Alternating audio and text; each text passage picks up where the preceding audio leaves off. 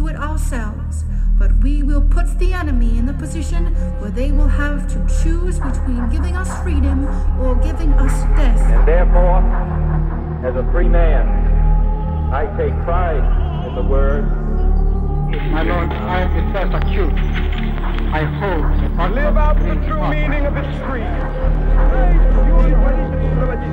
The gap between the richest 10% and the 10% of widened. And the communist world. This nation will rise up.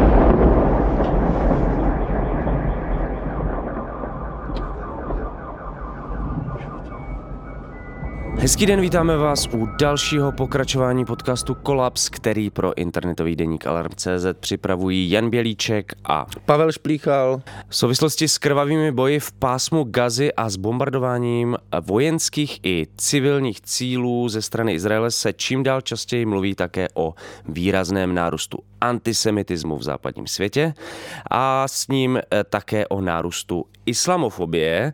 Eh, Tomu se bude věnovat dnešní kolaps. Ještě předtím bychom ale od mikrofonu rádi poděkovali všem, kteří náš podcast finančně podporují. Alarm a jeho podcasty jsou tady totiž jen díky vám a pokud máte náš podcast rádi a pravidelně nás posloucháte, prosím zvažte naši podporu. Momentálně to můžete ideálně udělat v naší nové crowdfundingové kampani Alarm naděje v temných časech, který najdete na portálu darujme.cz. I děkujeme všem, kteří už to tak udělali, Moc kteří díky. nás pravidelně podporují. Bez vás by samozřejmě tenhle podcast nemohl existovat. Jsme vám strašně vděční. Díky moc. Eh, Po 7. říjnu a následném bombardování pásma Gazy ze strany Izraele se ve světě objevily výrazné protesty volající po řešení situace v Izraeli a Palestině a s nimi se objevuje také nárůst antisemitských incidentů všude po světě. O projevech současného antisemitismu, ale i islamofobie si budeme dnes povídat s politologem Janem Charvátem, expertem nejen na krajní pravici. A Jonzo, vítej po nějaké době opět tady v Kolapsu. Díky za pozvání. Uh, můžeme začít z Ostra. Uh, mluví se o velmi výrazném nárůstu antisemitismu v Evropě a ve Spojených státech. Ve Spojených státech dokonce je to mají kvantifikováno, že tam nárůst o 400%. Uh, mě by zajímalo, jak ty ze své pozice experta to hodnotíš, co můžeme pozorovat a tak dále. Tak my vidíme uh, vlastně reakci uh,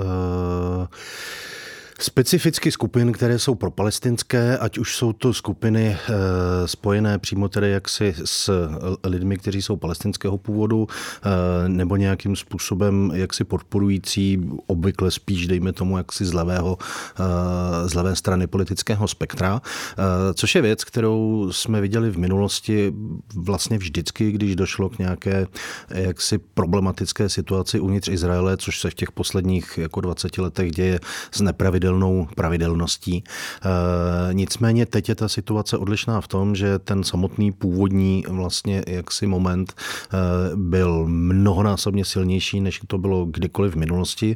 Ten útok Hamasu e, byl drtivý jaksi jak v té míře obětí, tak i v té jako zuřivosti a v podstatě v tom, v tom krvavém jaksi momentu, tak jak to zaznělo na úvodu tohle, tohle podcastu, podcastu.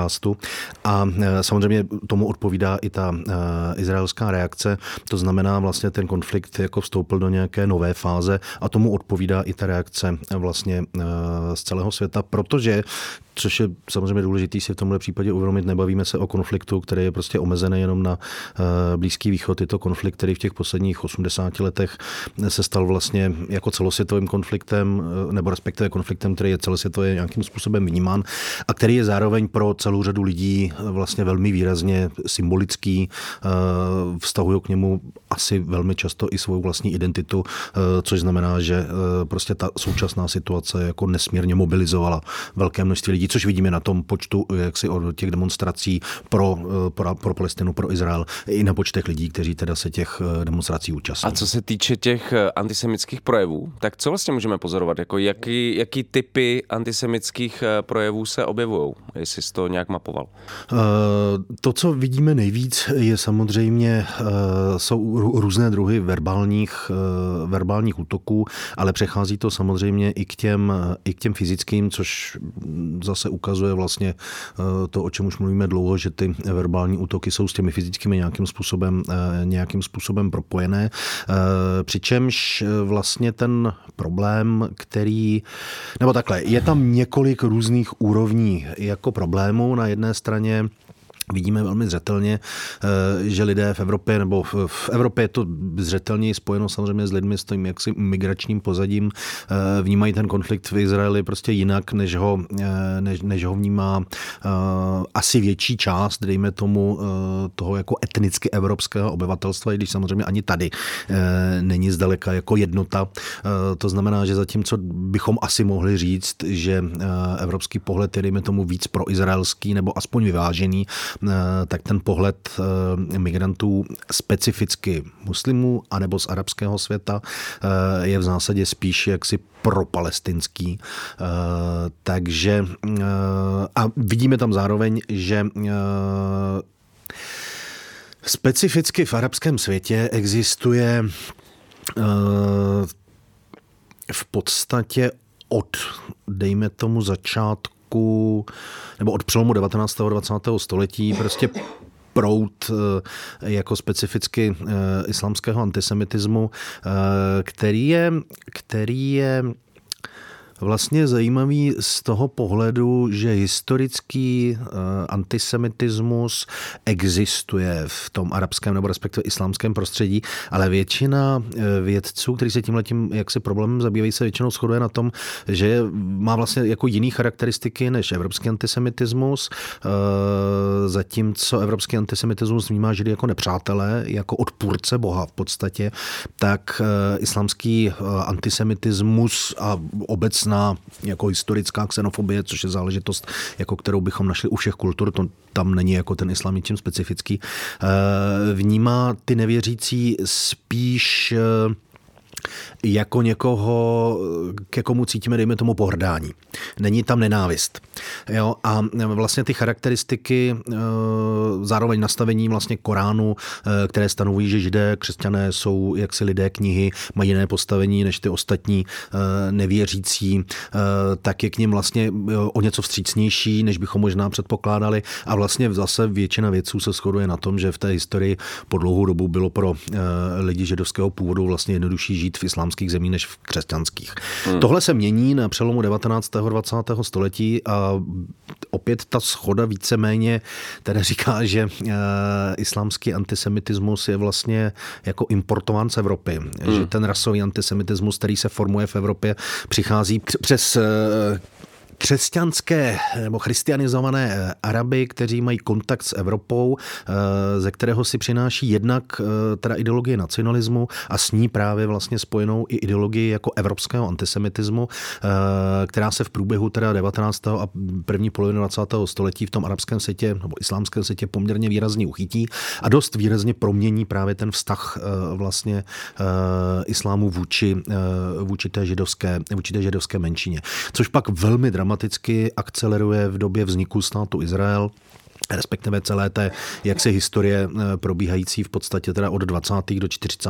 let 20. Eh, 20. Eh, století, kdy právě ten vlastně arabský nacionalismus, pocit ponížení, ke kterému dochází vznikem jaksi toho izraelského státu, který Arabové vnímají jako něco, co jim vlastně vnuceno ze strany Evropy a Spojených států. Eh, a je to stát, který je vytvořen tedy vlastně tedy pro eh, nějakou skupinu židovskou, která na tom jaksi eh, místě sice kdysi dávno vlastně žila a od té doby tam byla přítomná v nějaké velmi malé menšině, ale dlouhodobě ta oblast byla jako naprosto jednoznačně většinově jaksi obydlena obyvatelstvem arabského původu, tak to vnímají samozřejmě jako něco, co je nespravedlivé. To jako z tohohle pohledu to asi není úplně jako nepochopitelné. Nicméně tím výsledkem je vlastně jako rozvoj poměrně velmi specifického, eh, jaksi eh, skutečně antisemitismu, eh, takového toho druhu, který nám bude připomínat nacismus a není to úplně jako nepravda, protože vlastně celá řada jako nacistických textů je dodnes právě v arabském světě překládána a jaksi respektována. Zároveň pokud se dobře pamatuju, tak vlastně specialisté, i čeští specialisté na uh, islámskou kulturu, arabský svět upozorňují na to, že uh, vlastně v tom arabském světě se poměrně daří uh, všem možným spikleneckým teoriím, uh, které jsou často používány vlastně na vysvětlení toho, proč tedy ty arabové jsou vlastně jako slabší než Evropa, proč prohrávají ty války a tak dál a tak dál a tak dál. To znamená, tady se kombinuje těchto těch několik faktorů, jo, od toho jako arabského nacionalismu přes ten antisemitismus až právě po tyhle ty eh, vlastně konspirační eh, teorie které dohromady vytváří tedy nějaký jako blok, eh, který vlastně tedy vede k tomu vzniku jako poměrně specifického islámského, islámského antisemitismu. Jakou roli v tom hraje právě vznik státu Izraele? Jestli je to jakoby něco, co akcelerovalo celé tyhle tendence, nebo momentálně je to třeba jedna z klíčových věcí? Prostě to, jak, jak jsem říkal, ten, ten antisemitismus akceleruje přesně v té, v té době vlastně vzniku toho státu, protože státu Izrael, že tím se vlastně vytvoří taky ten neurologický bod, na který vlastně oni neustále, neustále naráží. Jo. Vzniká tam ta velmi specifická situace, pokusy teda o rozdělení e, té země na nějakou jako izraelskou část, respektive židovskou část, arabskou část. Ty jsou v zásadě tedy ze strany Arabů odmítány, což my většinou interpretujeme, nebo to jako naše specifický český pohled, ale nejenom, jo, to interpretuje tak, že prostě Arabové vlastně jako nestáli o ten stát, jediný, co chtějí, je zničení jaksi toho židovského státu, což asi není úplně pravda, pokud by si to představili v nějakém jako příkladu, eh, kdyby dnes do Čech dorazili lidé prostě z Irska a řekli, podívejte se, před dvěma tisíci lety se tady rozkládala keltská pravlast, takže teď se všichni seberte a odejděte, anebo prostě akceptujte rozdělení Čech na dvě poloviny, tak by patrně velká část lidí řekla, hele, to ne, tady jako teď my tady žijeme, a to, ano, keltové tady žili před dvěma tisíci lety, ale co to je za argument? Jo, to přece není možný jako akceptovat. Jo, a pak by přišlo Německo, který by řeklo, OK, tady se vám to nelíbí, tak odejděte do Ruska. Hmm. To, je přece, to je přece taky slovanský stát, hmm. on se o vás postará. Slovanů je tady spousta. Jo? To znamená, tohle by, kdybychom to jako měli jako aplikovat sami na sebe, tak bychom s tímhle přístupem asi nesouhlasili. Jo? Asi by nám přišlo, že tohle přece není jako v pořádku a tím bychom se zase dostali k historii celého toho konfliktu a museli bychom vlastně připustit, že poměrně velký díl jako zodpovědnosti nese Evropa, hmm. protože vznik jako státu Izrael je vlastně spojen s evropským antisemitismem, ne s tím islámským, eh, je spojen s holokaustem, s pogromy, jo? prostě getoizace, všechny tyhle ty věci. No, kdybychom se o tom bavili jako s nějakým člověkem z arabského světa, tak vám asi řeknu jako dobře, já tomu rozumím, pogrom je hrozná věc, geta byly hrozný, holokaust je hrozný, ale ty slova, to pogrom, to je arabsky? Jo, hmm. To přece není hmm. arabský slovo. Jo? A ghetto, to, to jsme vymysleli my? Ne, to je přece věc jako z Itálie z 15. století. A holokaust, jako to udělali to arabové? Ne, to přece vůbec jako není věc, kterou my bychom nějakým způsobem jako způsobili. To znamená, to je váš evropský problém. Jo, tady prostě existuje jako židovská diaspora, která teď jako z té Evropy se snaží odejít, nikdo neví kam. Spojené státy nechtějí, aby ty židé v té velké jako skupině přišli do Spojených států, takže tlačí na to, aby se ten problém vyřešil někde mimo hranice jako uh, jak Evropy, protože ty lidé nechtějí zůstávat v Evropě. Po zkušenosti s roustou válkou se jim jako mm. člověk nemůže mm. naprosto divit. Mm. Jo? No a pak ve finále si všichni plácnou, řeknou, OK, tak to vyřešíme takhle, uděláme to prostě v tom arabském světě. Oni, se, oni se nemůžou bránit, jo? oni jsou vlastně jako slabší, ty židi tam žili, je to pravda, jo, ano, je to pravda. To je navíc 2000 let, ale je to, dobře. Navíc jsou tady nějaký jako sionistický tendence, který o tohle, o tohle přesně usilují. Od 19. století tady existuje vlastně jako od Teodora Herzla, že jo? A proč Teodor Herzl napsal ten, tu knihu Židovský stát? Proč o to usiloval? Kvůli Pro, antisemitismu. Kvůli evropskému mm. antisemitismu kvůli jeho vlastní zkušenosti, že jako s Dreyfusovou aférou, kde říká, podívejte se, Evropa jako nejvzdělanější, nejkulturnější část světa a v momentě, kdy se prostě objeví jako jeden jako žid ve francouzské armádě, tak prostě nastane obrovský problém a je prostě ten antisemitismus vystřelný nahoru a je vidět, že i v téhle části židi nikdy nebudou v bezpečí a jediný, co nás může zachránit, je náš vlastní stát. Hmm. Jo, což, což samozřejmě v průběhu. Se ukázat, že pravdu. Jasně, tohle to samozřejmě funguje a samozřejmě to znamená, jako když začnete studovat jako ten problém, eh, já, když se mě na to studenti ptají, tak většinou říkám, tak si představte jako jednání, který probíhá někdy prostě ve 40. jako po druhé válce a sedí tam teda zástupce jako Židů, zástupce Arabů a zástupce Evropanů. Jo? A Židé říkají, podívejte se, je to jednoduchý, vznikne tady jeden stát, bude náš, bude izraelský, vy něm budete žít jako Arabové, my s tím nemáme žádný problém, jo, bude to skvělý. My máme jako know-how, máme peníze, je tady spousta lidí, kteří jako umějí pracovat, jo, postavíme tady silnice, postavíme tady nemocnice, postavíme tady školy, všichni na tom vydělají. Tady není vůbec o čem se bavit. Je zcela evidentní, že ta naše varianta je ta nejlepší, protože prostě jako to bude skvělý. A ty Arabové říkají, hele, tohle nám slibovala spousta lidí před váma. To nám volili Turci, teď nám to slibovali Angličani. Nikdy to tak nebylo. Vždycky to dopadlo tak, že se poslali nemocnice pro tu skupinu, ne pro nás. My z toho nic mít nebudeme. Takže ne. Bude tady jeden stát, souhlasíme, ale ten stát bude náš, arabský. Jo? My toho máme jako zkušenosti. Vy víte, že prostě židé můžou žít v té arabské jako společnosti, islámské společnosti úplně bez problému. Máte prostě specifický status, ten my vám tady jako udržíme, ale stát bude náš. A Židi říkají, hele to ne, to my známe, to my víme, jak to dopadne, když máme speciální status. To jsme zažili v Evropě. Jo?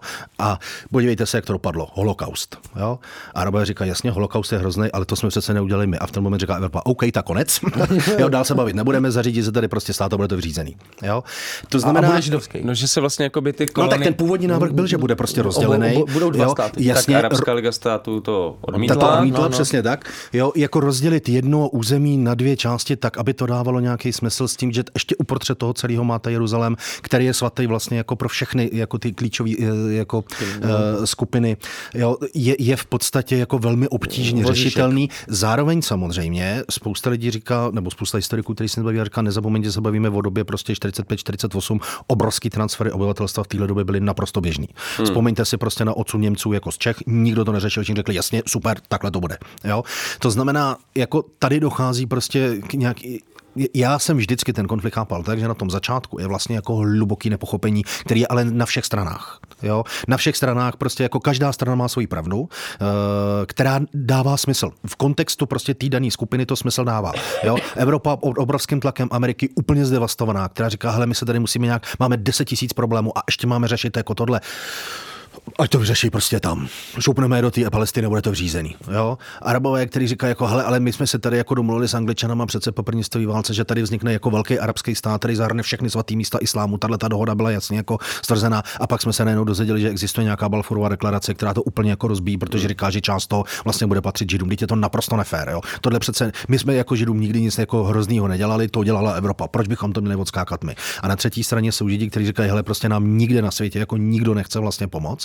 Naše zkušenost je naprosto příšerná, lidi nás vždycky zabíjeli a budou nás zabíjet. A jediný, co můžeme udělat, je, že vytvoříme vlastní stát a jediný jako místo, který dává smysl pro nás, abychom tam ten stát měli, tak je ta Palestina, protože k tomu se všichni jako vztahujeme a už tady prostě nějakou dobu jako žijeme a vždycky jsme tady žili. Nikdy jsme z tohohle prostoru neodešli, i když nás tady vždycky žila jako pětiprocentní menšina. To znamená, v tenhle moment říkáte, jasně, každá ta strana má jako svou, to není jako úplně jednoduchý jako vyřešit. A ano, můžeme se bavit o tom, že to je prostě důsledek jako politiky 20. století, nástupu nacionalismu, jo, e, debata o sudetech je v tomto směru vlastně velice podobná. Ty Němci tady žili, že jo, prostě po staletí, problém to nebyl. Pak přišla ideologie nacionalismu v 19. století a stal se z toho naprosto neřešitelný problém, který se vyřešil nakonec tak, že nejdřív Němci vyhnali Čechy a pak Češi vyhnali Němce. Jo, super, dneska máme jako monokulturní jako stát, ve kterém prostě nikdo není, ale je to za cenu jako obrovské utrpení, který se v minulosti odehrálo.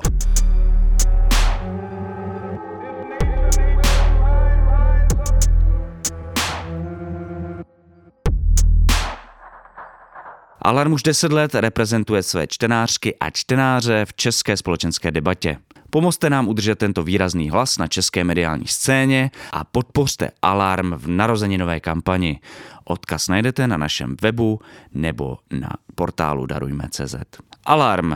Naděje v temných časech.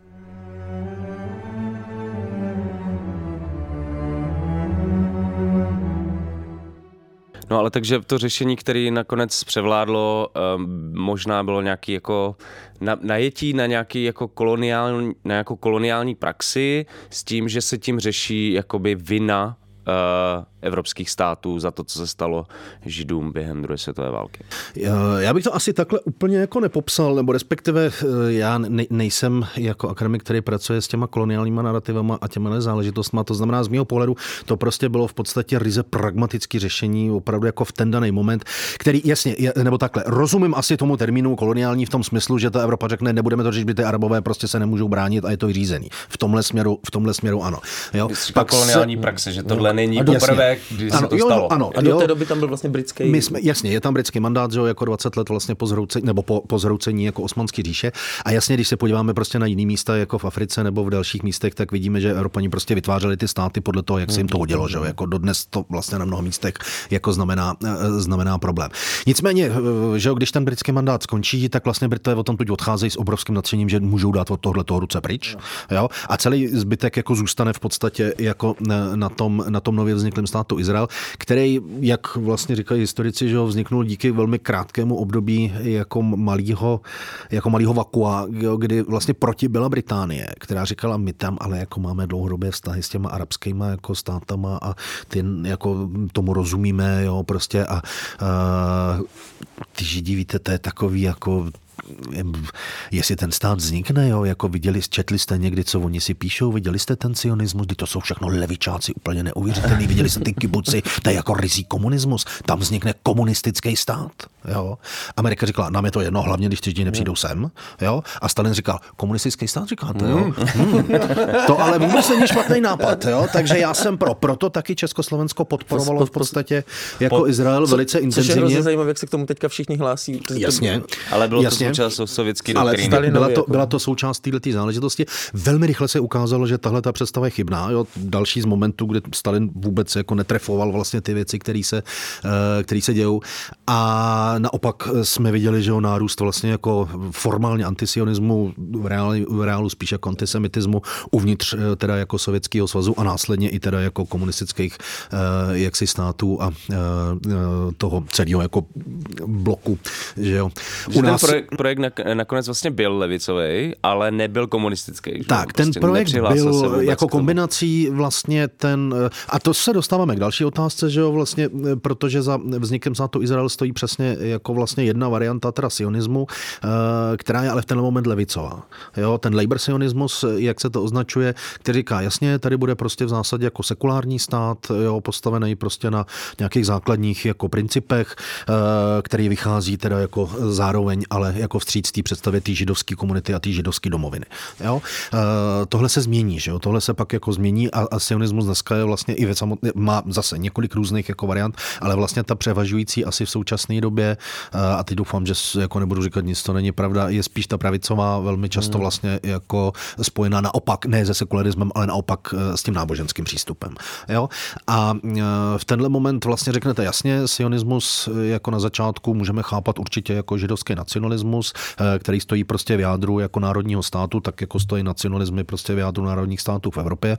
Jo, eh, většina jako specialistů, který se bojí o nacionalismu, řekne ano a je to trošku problém, protože ten nacionalism, ty nacionalismy obecně stojí prostě jako na vlastně jako celý řadě jak, Základní jako představa nacionalistická, že národ je prostě jako entita, která má být zároveň jako základem pro politickou jednotku, protože prostě sdílí společný jazyk, historii, kulturu a území, je vlastně velmi snadno jako napadnutelná, protože žádná z těch věcí neplatí tak, jak se to nacionalisti představují. Je, jak jsem říkal, přesně varianta prostě uh, sudety. Jo, tam, kde prostě dlouhý staletí nebyl jako nějaký zásadní problém, tak najednou prostě ten problém nastane, protože se ukáže, že vlastně ty státy vůbec nemají ty hranice, že ty etnické nebo jazykové skupiny nejsou v těch hranicích, o kterých se předpokládá a tak dál a tak dál a tak dál. Těle příkladů najeme v Evropě celou řadu a samozřejmě na mnoha dalších místech jako úplně stejně. Takže ten nacionalismus jako je sám o sobě problém.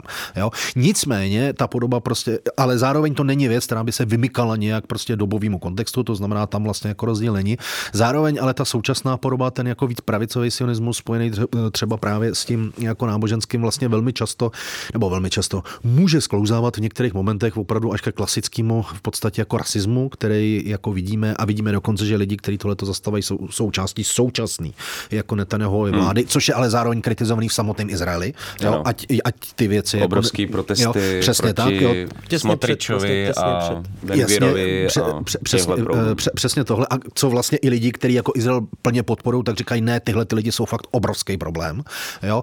A přesně jako násilí vlastně na západním břehu, že jo, který Teď se o něm vlastně přestalo mluvit, protože prostě se mluví o Hamasu, což je naprosto jako pochopitelný, ale který tam vlastně existuje, že jo, a který tam prostě vytváří fakt jako obrovský kotel jako strašlivého napětí a jako hluboký jako nenávisti obou straný, že jo, která je v podstatě opět jako neřešitelná, jo. Takže e, re, ta realita je vlastně taková, že Izrael se dostal do nějaký pozice, kdy vzniknul v situaci jako proti vůli všech ostatních sousedů. Eh, nezbylo mu nic jiného, než se bránit a asi k překvapení jako spousty lidí se dokázal ubránit, možná i k překvapení samotných Izraelců, hmm. jo, protože myslím si, že kdybyste se jako v 19. století jako někoho zeptali, jestli si umí představit stát, ve kterém budou jako jenom židi, tak by asi většina lidí se zasmála, říkali, že Mare, jak, jak byste si to jako hmm. představovali, jo? když si vezmete takovou tu klasickou českou, německou, česko-německou pražskou literaturu, že jo? tak ten obraz žida je prostě velmi jednoznačný, prostě ten člověk člověk v tom kaftanu, jo, jako špinavým, divným, který chodí v dveře od dveří, sbírá to hrampádí, to někam odnáší a tam z toho nějak žije. Jo. To znamená, jasně, a pak jsou tady jako takový ty jako výjimečné záležitosti, jako je Freud nebo tyhle ty, kteří jsou intelektuálové, ale vlastně jako, jo, a pak víme, že jsou ty Rothschildové, ale vlastně jsou to jako úplně oddělené entity a představa, že by jako tyhle ty lidi dohromady tvořili stát, který bude fungovat, by asi většině lidí přišla směšná. Což se ukázalo, že není pravda. Jo. Zároveň Izrael samozřejmě, že si vytvořil nějakou vnitřní identitu, která je prostě spojená s tím odporem, s tou tou válkou, protože mu nic jiného nezbylo. 1948. Jo, a, jasně. A, a zároveň má ale obrovskou zkušenost samozřejmě velmi těžkou, že jo, s holokaustem, eh, ze který vlastně vzešla ta představa, že prostě Izrael už nikdy nedopustí to, aby jako se tohle to opakovalo. To znamená, že prostě bude ochotný jako sáhnout k síle i tam, kde to prostě by třeba jiný státy neudělali, nebo kde prostě tomu jako by mělo bránit teoreticky jako mezinárodní právo. To znamená, my vlastně od začátku vidíme, že jo, jako konflikty, které nějakým způsobem jako probíhají a který Izrael samozřejmě chápe a zase, jo, z pohledu Izraele to naprosto pochopitelný a zcela zrozumitelný, jo, se prostě bude bránit jako silou i, i, i v nějakých třeba jako preventivníma úderama, eh, což je zároveň zase jako kritizovaný nějakým způsobem více či méně jako mezinárodním společenstvím, ale tím, jak se zase proměnila ta situace těch arabských států, že eh, ropa, eh, peníze, jo, všechny ty, islámský fundamentalismus, všechny tyhle ty věci, které jako se s tím jako spojují, tak se v podstatě všechny nějakým způsobem potom k tomu Izraeli vracejí. To znamená, celý problém Izraele je, je jedním, jako to není neuralgický bod jenom jako pro otázku židů a arabů, to je vlastně opravdu jako neuralgický bod celého světa. Hmm. Jo, to je hmm. jeden z momentů, hmm. který vlastně vytváří jako obrovský napětí, který se pak ale do celého světa šíří. Jo, a to je vlastně to, co, a já se teď obloukem vrátím k tomu, o čem jsme se bavili na začátku, to znamená, když dneska vidíme ty demonstrace, tak to je přesně odraz toho, že ten konflikt prostě má za sebou 80 let nějaký jako tradice, jo, to řeknu ošklivě tradice, jasně, ale prostě má nějakou jako historii. Eh, vytvořil jako obrovské množství lidí na jedné i na druhé straně, který velmi často naprosto nekriticky vždycky podporují tu svoji stranu. Jo? Zároveň vytváří samozřejmě jako obrovský tlaky, které se propisují dál jako do politiky. Jo? Ať už jo, budeme podporovat Izrael, ale musíme to udělat tak, abychom se neznepřátelili ty arabské státy. Jo? Například, protože oni mají tu ropu. A teď co budeme dělat? Jo? Takže najednou vlastně vš- opravdu spousta států na světě musí velmi jako balancovat. Jsou státy, které mají nějakou tradiční politiku, jako my třeba velmi výrazně pro izraelskou, jo? jiný státy, kde to takhle není. A tak dále, a tak. To znamená, jako je tam vlastně obrovský problém. A samozřejmě, když se na to koukáte z Evropy, jo, takhle dlouho po válce, když už nás se to jakoby netýká, řada lidí řekne, to se nás vlastně netýká, to přece není náš hmm. problém. Přitom jeho kořeny jsou naprosto jednoznačně spojený s tou Evropou, jo, a my tu zodpovědnost to jako nemůžeme úplně výmout. Tak samozřejmě to vidíte, říkáte, Ježíši Krista, ale kdyby se ty lidi byli schopni nějakým způsobem domluvit, tak se vlastně strašlivě uleví, ale opravdu úplně všem. Jo, úplně všem a samozřejmě klesne fakt jako míra nějakého jako napětí v celém světě do jistý míry. Ale zároveň jako vidíme, že to je jako extrémně těžký a specificky těžké je to samozřejmě v té nejsoučasnější konstelaci ty Netanyahuovy vlády, která o tohleto evidentně jako zájem opravdu jako nemá. Uvidíme samozřejmě, co se všechno stane, až jako se ta situace uklidní. Spousta lidí, že jo, samotného Izraele jako předpokládá, že to bude znamenat konec Netanyahu politický. Mm. Jo, řada lidí říká, podívejte se vlastně, jako Netanyahu vyrost na tom, že v 90. letech mohu říct, podívejte se, ten levicový koncept vlastně zklamal. Není schopný zajistit jako bezpečí pro Izraelce. Volte pravici, už se to nestane. Jo? Teď vlastně řada lidí říká, dobře, tak teď jsme viděli ten pravicový model Taky a nic. skončil vlastně jako úplně příšerně. A co teď budeme dělat? Jo? Jako spousta lidí může mít představu dobře, teď dojde k tomu teda, že Izrael jako zlikviduje Hamas, což se evidentně jako snaží naprosto jako intenzivně a je, jak říkám, je to z mého pohledu jako zcela pochopitelný a logický. Možná, že až tohle to jako dozní, takže by třeba byl prostor pro to, teda zahájit nějaký nový jednání, na jejich konci by mohl být nějaký stav, který by byl jako smysluplný a který by jako mohl pomoct. Ale na druhé straně se člověk říká dobře, ale zároveň s tím, jak vidíme tu obrovskou míru toho násilí, jo, jako jak v samotném Izraeli, tak všude jinde, tak je tohle to jako vlastně dost špatně představitelný. I když samozřejmě ten proces, který probíhal v 90. letech a který naznačoval, že tam jako může dojít k tomu mírovému řešení, by samo, jako existoval i tehdy a i tehdy tam to násilí bylo samozřejmě jako vysoký. Jo? Takže Ten proces ukončilo v podstatě to násilí. Jasně, jo. No, teď, teď už. T- takže eh, jako kdybych měl říct jako něco pozitivního, tak z mého pohledu jako bych doufal, že takováhle jako hrozně těžká krize může ve finále výst k něčemu jako, jako k nějakému zlepšení. Což ale... předpokládá ale, že budou diskreditovaný ty náboženský jako radikálové uh, na obou dvou stranách. Jasně, může to, je, znamená to celou řadu věcí. Jo. První věc vlastně, která je v tomhle případě důležitá, je říct jasně. Uh, útok, Hamas je zcela jednoznačně teroristická organizace. Jo. Islamistická, tam jako není vůbec o čem jako diskutovat. Jo, ten útok je opět útok, který byl evidentně veden, nebo my to zatím nevíme jako stoprocentně, ale v zásadě to vypadá a je to velmi pravděpodobný, že ten útok prostě byl mířený vlastně primárně na ty jako civilisty. Jo, to znamená, že má ty charakteristiky opravdu jako ryze, jako teroristický, opět není vůbec jako co, jako z mého pohledu jako k debatě. Jo? To znamená, proto říkám, že je jako naprosto pochopitelný i legitimní vlastně, že se Izrael snaží teda Hamas jako zničit. Ta otázka, která je ale opravdu jako důležitá, je OK, podaří se zničit Hamas, ale co bude potom? Máte plán na to, jakým způsobem, co, co se s tou gazou stane? Protože ten problém, jestli ho správně chápu, jo, to není jenom problém Hamasu. Může se klidně povíst, Izrael, jasně, většina specialistů říká, že pravděpodobně, že by zničili Hamas jako komplet se asi nepovede. To jako prostě není tak jednoduchý.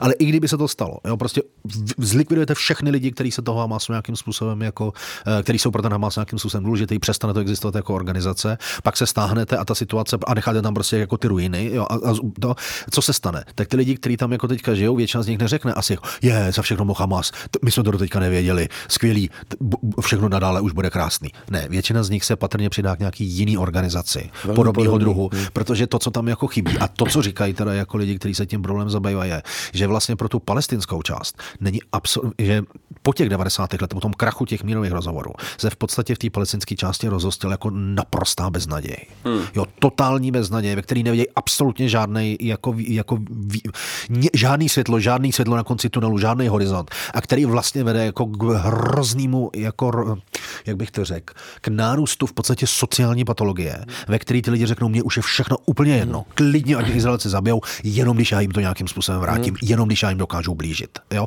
Na tom nemůžete vůbec nic postavit. Jo? Můžeme jako dlouze diskutovat o tom, nakolik je to jako špatně a jakou roli v tom hraje Izrael a tak dále. To je samozřejmě jako legitimní debata. Ale prostě pokud se bavíme o tom, co se tam stane, tak v tenhle moment mně přijde, že naprosto klíčově je, aby až ten konflikt skončí, tak aby se tam rozběhly nějaký programy, který přesně tu naději dokážou těm lidem vrátit. Protože v ten moment může řada z nich říct, hele, mně se vlastně nevyplatí, abych jako byl členem Hamásu, islámského džihádu nebo jakýkoliv jiný skupiny. Jo? My tady přece máme možnost jako konečně žít nějakým způsobem jako v klidu. A to bych chtěl my asi nemůžeme zajistit, aby všichni řekli, jo, my máme rádi Izraelce. To se asi nestane. Jo? Ani v Evropě to není tak, že všichni jako mají rádi Židy nebo Izraelce. Jo? A mám tě na mysli jako etnický Evropany. Jo? Uh, to není věc. To, co si myslíte, to, co máte v sobě, je jako my úplně měnit jako nemůžeme. Ale můžeme samozřejmě nastavit hranice a parametry toho, jako jak bude ta společnost fungovat, co se v ní bude odehrávat, co v ní bude akceptovatelný a co v ní už akceptovatelný nebude. Což nás vlastně vrací zpátky k té debatě o tom antisemitismu. A já, a právě, a, bych se, a já bych se právě na anti, že my jsme ten antisemitismus opustili jakoby po té druhé světové válce, jakoby v té Evropě přestal existovat, ale přitom dneska se, sice se mluví hodně o tom jakoby islámském antisemitismu, ale zároveň se mluví a existuje i normální, jako ten evropský bílej, nebo etnicky evropský antisemitismus, který se teďka taky hlásí o slovo. Ale jaký vlastně byl vývoj antisemitismu v Evropě po druhé světové válce? My vidíme uh, takhle, kdybych úplně jenom vel, velmi ve stručnosti měl jako shrnout vlastně, co to antisemitismus je, tak se to obvykle chápe prostě jako hostilita vůči lidem, kteří jsou uh, židé, ať už to znamená teda náboženství, etnikum, anebo vztah právě ke státu Izrael. Jo, historicky nejdelší je antijudaismus, v podstatě křesťanská záležitost, která vnímá židy jako uh, lidi, kteří odmítli vlastně jako křest, který odmítli teda jako zjevení a jsou tím pádem teda zapřísáhlí jaksi pohané. Ta trvá v podstatě do 19. století. V 19. století s nástupem jako uh, modernity, osvícenectví, biologie, vzniku vlastně jako vědy, jakožto vědy, se na nějakou relativně krátkou dobu sformuje něco, čemu se říká vědecký rasismus, jo, kde vlastně se ukáže, že my, ta představa byla krásná, jo, jako my po té francouzské revoluci a s tím osvícenectvím prostě zrušíme jako všechno to tmářství, jako starý historický a teď budeme jako mít už jenom tu vědu, jo, což v praxi ale znamenalo, že spousta lidí měla ty zakořeněné předsudky, řekla jasně, teď máme tu vědu, tak teď musíme tou vědou dokázat, proč jsou ty židi méně cený. Jo. Předtím to bylo jenom záležitost toho, že nevěřejí a, a dalo se z toho odejít. Jo. Pokud židé akceptovali křest, křest jo, tak vlastně byli z pohledu vlastně. většinové společnosti teoreticky, ne úplně vždycky, ale jako obecně to jako mohlo takhle fungovat. Jo, to znamená, my najednou vidíme, jako, že spousta lidí říká, ne, tady teďka budeme jako zkoumat jako člověka, jo, a ten člověk má tohle a tohle a tohle a tady je jasně vidět, jako, že jsou tady nějaké rasy a ty rasy jsou vlastně jako hierarchicky uspořádaný, jo, a na tom vrcholu jsou ty árijci a ty židi jsou na tom konci. Jo. A ty, když to řekne věda, tak už se s tou týs nedá. Řekla to věda, je to pravda, takhle to je. Jo? Z toho náboženského antijudaismu se odejdalo, z toho rasového ne. Tam prostě neexistovala žádná možnost. Jo? Tohle vyvrcholí samozřejmě holokaustem. tak, jak to skončilo? No, jo, tak, protože prostě, když řeknete tohle, tak jako jediný výsledek je jasně, ty lidi jsou problém a jediný, co s nimi můžeme udělat, je prostě je, je, je zlikvidovat, jo? což jsme viděli v tom holokaustu. A pak přijde teda ale ta situace po druhé válce, kdy samozřejmě se ukáže, že ta, jako ten antisemitismus nezmizel, jo? ale že se začne jako měnit. Jo? A mění se, někdy se mluví o tom, že jako vzniká ten nový antisemitismus. Někdy se říká, to není žádný nový antisemitismus, že to je prostě klasický antisemitismus, jenom jako na sebe bere jako různé podoby. A obvykle se mluví o tom, že vlastně jsou tam jako dva takový výrazný momenty. Jeden z nich je popírání holokaustu mm-hmm. a druhý z nich je právě jako antisionismus. Jo, to znamená, popírání holokaustu je v podstatě snaha, která se objevuje po druhé válce, která v sobě spojuje patrně několik různých jako momentů. Psychologický moment, kdy pro lidí asi opravdu jako extrémně těžký vůbec připustit, že něco takového jako holokaust se stalo. A na druhé straně je to apologeze v podstatě nacismu, protože se tam objevuje ta představa, to je jako, kdyby to nebylo tak tragický, tak člověk řekne, to je komický, jo, protože vlastně první jako fáze popírání holokaustu do 60. let spočívá v tom, že lidi říkají, ano, holokaust se jako stal, ale Hitler o tom nevěděl. Aha, to, je, jo, to, se celý, směju, to, se celý, to se celý stalo, protože to dělali prostě lidi, kteří... Ti, ti zlí, jako to dělali ty zlí nacisti, ale, nacistů, jako. jako. ale nebylo to, protože by to Hitler nařídil, nemáme žádný nařízení Hitlerovo, jako aby se jako zabili všichni židi, což je pravda, takovýhle nařízení neexistuje, že to ale všechno nacisti, to za prvý, za, částečně to nacisti zlikvidovali, částečně to opravdu jako neexistovalo, uh, protože prostě tyhle ty věci se nepsaly na papír tak, tak úplně, dokonce ani v samotném Německu. Od 60. let, což patrně jsou souvisí prostě s generační výměnou a jako těma se začíná objevovat představa, že holkou se prostě nestal. Mm. Jo? A objevuje se takový ten jako rozsáhlej v podstatě jako uh, aparát, který je primárně vlastně vzniká v Americe, uh, Institut pro historickou revizi, což je jako klíčová instituce, která se tam sformuje a která právě má u sebe, jako, která stahuje vlastně lidi, kteří jsou obvykle apologeti jako nacismu prostě z celého světa a kde se objeví celá řada takových těch kvazi vědeckých jako uh, zpráv, který říkají, podívejte se, prostě holokaust se nestal, to není možný. Jo, není možný e, zabít plynem člověka, není možný spálit tolik lidí, není možný jako vybudovat plynové komory a tak dál a tak dál a tak dál. Tohle, vše, když si vezmete text, který jako tohle zpracovává a otevřete si ho a budete si ho číst, tak pro lidi, kteří tohle téma neznají, Jo, tak řeknou, hele, tak všichni mi tady říkají, že jsou nějaký antisemiti, kteří nenávidí židy, ale tohle je úplně normální vědecký text. Jsou tady normálně odkazy, je tady literatura uvedená a jsou tady nějaké věci, které se vlastně opírají jako o třeba fyziku nebo biologii a, a tady není nic o tom, že by nenáviděli židy nebo že židi jsou zlí nebo něco, to tam vůbec není. Já ale já vlastně nevím, ne, nemají pravdu, jo, jako ne, není to tak, není to jinak, než mi říkají jako v té televizi. Jo? E, tohle je krásně popsaný u Debora Klipstad, jo? popírání holokaustu, že jo? v její knize, která vyšla i v češtině, kde právě jako vlastně rozebírá jako jedno z těch publikací a velmi hezky tam vysvětluje, jak je tam vlastně celá řada posunů, který když nejste přesně jako biolog, tak třeba nemůžete jako úplně odhalit. Jo? Trošku mi to připomíná to, co teďka se řeší v souvislosti s klimatickými dezinformacemi. Jasně, ta, ta, podobnost je tam, ta podobnost je tam veliká, protože ukazuje, jo, my máme jako tendenci, a my to dneska vidíme na mnoha jiných případech, jo, určitě se dostaneme k jako debatě o dezinformační scéně a tak dále, a tak dále. My máme vlastně tendenci, věci, které se na nás dneska valej v informační společnosti, je jich obrovské množství. To znamená, všichni máme vlastně tendenci se snažit ty věci si zjednodušit. Jo? Aha, tady nějaký problém jako holokaustu, já tomu úplně nerozumím, tak teď bych se měl něco přečíst. Ježíš, tak teď mi Google říká, že k tomu je 400 tisíc knih, no to asi nepřečtu, tak já si tady pustím video. Jo, aha, dobrý, dobrý, dobrý, jo, už tomu rozumím, skvělý, perfektní. Jo? Ne, takhle to většinou ve skutečnosti jako nefunguje. Jo? to dneska to... někdo psal na Twitteru teďka minulý týden, že během odpoledne pochopil, že to není tak složitý, že to není tak složitý, tady jsou dvě videa složitý. Doporučuju, do, doporučuju tyto dvě videa. Ano, je to, je to, je to samozřejmě trošičku komický, ale je to ve skutečnosti ve zkratce přesně jeden, jako je to jeden z kořenů problémů, který vlastně dneska nějakým způsobem jako řešíme. To znamená, většina lidí nemá vlastně jako čas, nemá kapacitu ty věci řešit, nemá jako kapacitu jo, si vzít tu knihu a říct si, aha, a rozumím tomu, co znamená tohle a najít si dalších pět knih a v nich dohledávat. To znamená, tohle vlastně nefunguje. A to ty lidi, kteří ten holokaust popírají, jako pochopili velmi dobře. A zároveň pochopili, že samozřejmě nemá smysl někam přijít a začít říkat prostě, židi můžou za všechno, jo, prostě když je zabijeme, tak to bude jako lepší, protože to viděli jako, že to lidi nechtějí slyšet a že to samozřejmě lidi jako velmi irituje. Ale když začnete jako spochybňovat ty věci a budete používat jako normální jazyk, budete klidný, budete přátelský třeba, jo, to samozřejmě můžete být, jo, tak najednou spousta lidí řekne, aha, tak jako já jsem tady v těch, v těch médiích, mi ty neonacisty jako kresle jako ty lidi, co mají vytetovaný ten hakový kříž jako na čele a jsou to ty asociálové alkoholici, jo, prostě násilníci, násilníci.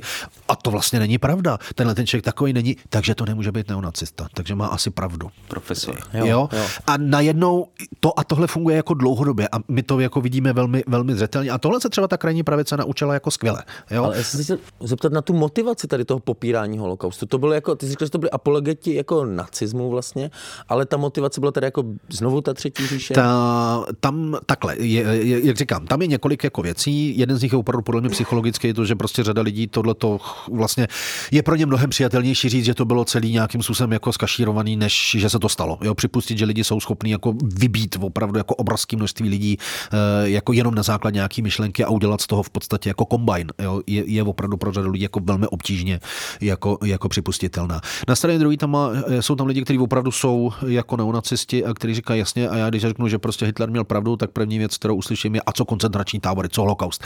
Tak s tím se musíme nějakým způsobem jako vyrovnat. Jo, a pak je tam samozřejmě třetí, a to jsou prostě obecně lidi, kteří jsou antisemité, kteří jako nedůvěřují jako lidem, kteří jsou židovského původu, kterým vadí vznik státu Izrael, který v něm vidějí prostě jako uh, to centrum jako toho světového zla. Jo, to je vlastně v tom zase v tom neonacistickém nebo šířeji, nejenom neonacistickém pohledu jako velice, uh, velice důležitý.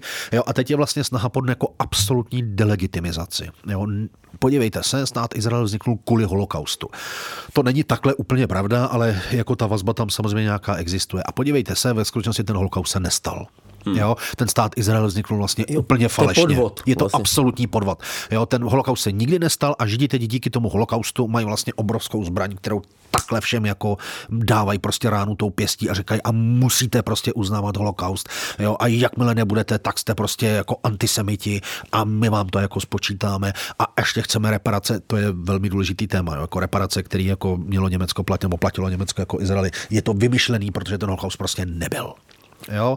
Je to i další důkaz toho, že ty židi jsou prostě jako proradní a je to vlastně zase napojení na ty všechny klasické, na, starší, na, ty, na ty starší prostě představy těch konspiračních teorií, že židi chtějí ovládnout svět. Jo? Ale, to ale... znamená, tady se podle mě spojí, není to prostě jenom záležitost jako apologeza nacismu, je to fakt jako širší vlastně záležitost. Jak říkám, tohle, ale zároveň teda jako protejká i do toho arabského světa, kde samozřejmě řada těch lidí říká, hlejte se, jako jak je to možné, že ty židi nás porazili, to vždycky byla, to bylo tady pár lidí jako v tom Jeruzalémě a nikde jinde jako nežili a teď tady najednou mají svůj stát a, a všechny naše armády proti nim vyrazily a oni nás porazili. Jak je to možný? Jo? A samozřejmě spousta říká, aha, podívejte se, tady ale vlastně píšou o té proradnosti a tady je to vlastně všechno jinak. Jo? A celý je to prostě spiknutí a ty židi ovládají úplně všechny a my vlastně nebojeme proti židům, ale bojeme proti Americe a Evropě hmm. a proti a křižákům že jo? a tak dále a tak dále. Takže tohle to samozřejmě pak jako funguje jako velmi dobře.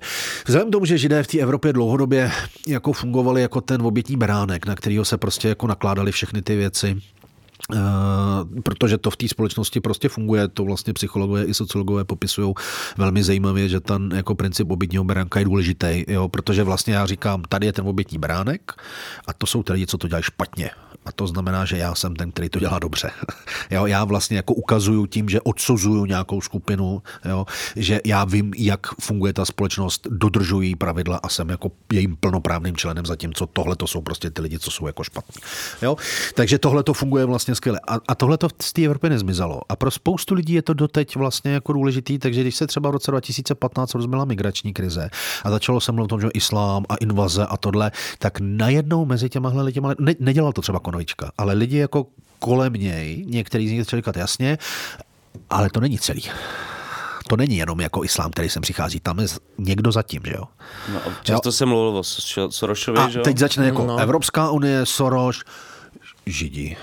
Jo, a najednou skončíme tady u toho a najednou se ukáže spousta lidí řekne jako i v Čechách jasně, jo, a podívejte se ty Židi a jak oni to dělají a ta Palestina a jak oni se tam chovají a tohle a teď se spojí vlastně celá řada různých jako od historických po současný jako představy a najednou z toho vzniká nějaká jako věc, eh, která má přesně ty charakteristiky vlastně toho moderního antisemitismu, ve kterém se prostě spojuje celá řada těch starších věcí s těma jako novejma. Jo?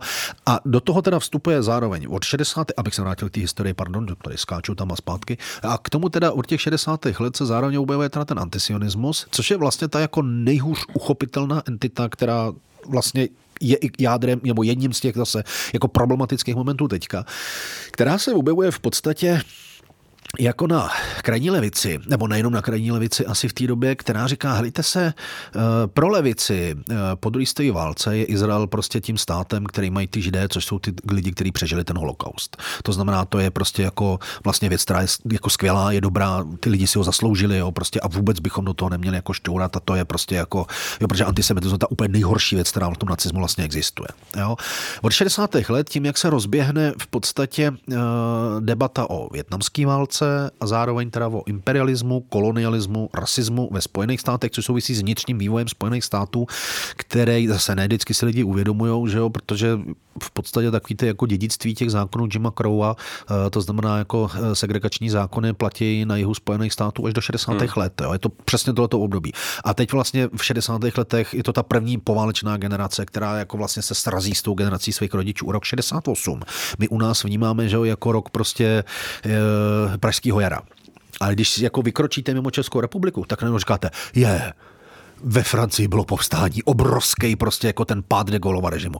Je, v Polsku se děly věci, je, v Německu se děly je, oni se vlastně děli věci úplně na celém mm, světě. Mm. To je obrovský náraz, který se odehrává jako během fakt pár let, to je krátká, krátký období, třeba od roku 63 do roku 70, dejme tomu, jo. to není jako dlouhý historický období, kdy prostě se odhraje obrovské množství změn v Americe, nastartují prostě věci, které si uh, Amerika jako bojuje vlastně zvou, ze svou vlastní vnitřní, velmi konzervativní částí, ta liberální část se s ní srazí a najednou se začnou řešit jako uh, eh, LGBT záležitosti, ženský lidský práva, emancipace a zároveň i ten rasismus. A tohle všechno je hodně spojený vlastně s debatama o, novou, eh, o nový levici a objevou se přesně ty kritiky, kteří říkají, podívejte se, prostě imperialistická válka ve Větnamu. Jo. Je to vlastně válka bílejch proti žlutým, jestli si vzpomenete na scénu ve Vlasech, že jo, eh, jak tam stojí ten, jak oni berou to LSD a teď tam stojí ten řečník, který říká, že jo, a válka ve Větnamu je, když bílí lidi posílají černý lidi bojovat proti žlutým lidem za zemi, kterou ukradli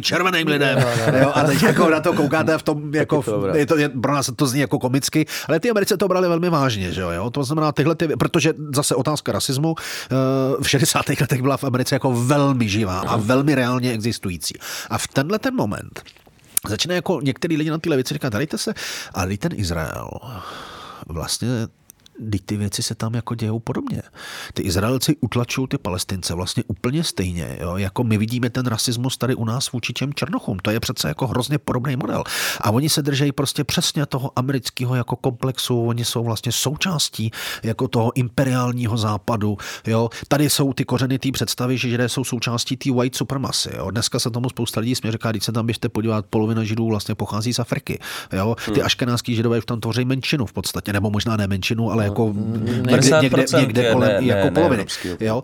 To znamená, jako to vůbec není pravda, zatímco ty palestinci jsou velmi často modrovoký, světlovlasí a tak dále, a tak dále. Jo? Jasně, ale ta debata o tom, jako white supremacy se netýká jako reální, jako rasy, což je zajímavý, protože na tom vidíme jeden z těch jako momentů, který platí jako celosvětově. Jo? Ta rasa se velmi často odvozuje od vašeho sociálního statusu. jo? To, jakou máte barvu pleti, nemusí být tak důležitý. jo? Důležitý jako kde jste sociálně. To znamená, v tenhle moment se vlastně začínají formovat jako představy, které říkají, ne, Izrael je pro nás vlastně taky nepřijatelný, jo, protože jeho chování vůči palestincům je vlastně rasistický. A zapomíná se na ten jakoby úvod, původ, Chybí na tu tam, jasně, tohle to necháme být, to, protože jsme přesně ta generace no. těch 60. let, která, pro které už ta válka není zdaleka tak jako důležitá. Narazí to samozřejmě na to, že v rámci té levice vždycky byly a patrně ještě jako budou dlouho, je, je samozřejmě spousta lidí, eh, která je sama židovského původu. Hmm. Jo? A když Hitler mluvil o židobolševismu a tyhle ty hmm. všechny věci a opakuje se to jako v rámci třeba evropské krajní pravice, tak to reflektuje ten stav, že pro velké množství lidí, kteří vzešli z té židovské komunity, je samozřejmě ta levice jako nesmírně přitažlivá, protože vlastně pracuje s tou myšlenkou rovnosti. Jo? A pokud pocházíte z komunity, která dlouhodobě hmm. byla vystavena absolutně nerovnému postavení a bylo na, na tom byla vlastně postavená celá vaše existence, tak je samozřejmě ta rovnost pro vás nesmírně důležitá. Jo? Takže my vidíme prostě spoustu lidí, kteří jsou židovského půdu a kteří vstupují prostě a říkají, ano, a ten Izrael je vlastně špatný. A v ten moment vlastně ale narazíte na to, že říkáte jasně, nemusím s tím letím konceptem vůbec jako souhlasit, ale vlastně jako je to nějaká jako záležitost, se kterou se dá asi jako diskutovat. A když mi to tady vlastně říkají ty lidi, kteří jsou sami židovského původu, tak jako to asi není úplně jako antisemitismus. Jo? To by bylo asi jako těžký jako říct. Jo? A samozřejmě spousta těch lidí řekne, ne, tohle samozřejmě jako není vůbec nic jako proti židům, to se vůbec netýká otázky jako židovství, jo? to se týká jenom politiky státu Izrael. Jo? A zároveň v této fázi samozřejmě na jedné straně některý z těch jako lidí v tom arabském světě a zároveň třeba ta krajní pravice v Evropě říká, hele, hele, hele, ten antisionismus, co oni tam teď jako vymyslí, to není špatná věc. Jak jsem říkal, ta krajní pravice jako se strašně snaží zachytávat ty jasně. věci, ve kterých bude působit jako zcela jako legitimně. Tak říká, jasně, a v ten moment v podstatě všichni lidi na krajní pravici přijdou k antisionismu, říkají, my nejsme žádní antisemiti. To vůbec není pravda. Jo? My nemáme vůbec nic proti židům, ale Podívejte stát se, co Izrael, Izrael. Podívejte se, jak se chová k palestincům. Jo. To je naprosto jako jasný rasismus. My žádní rasisti nejsme, nikdy jsme nebyli. To jsou všechno liberální ježi a tak dále a tak dále a tak dále. No, ale si to nastav... znamená, nastav... že pardon, v tenhle ten moment vlastně ta krajní pravice kompletně převezme ten antisionistický jako vlastně, charakter. ale levicovou retoriku částečně. Ale a nad, no, oni taky ne úplně no. vždycky.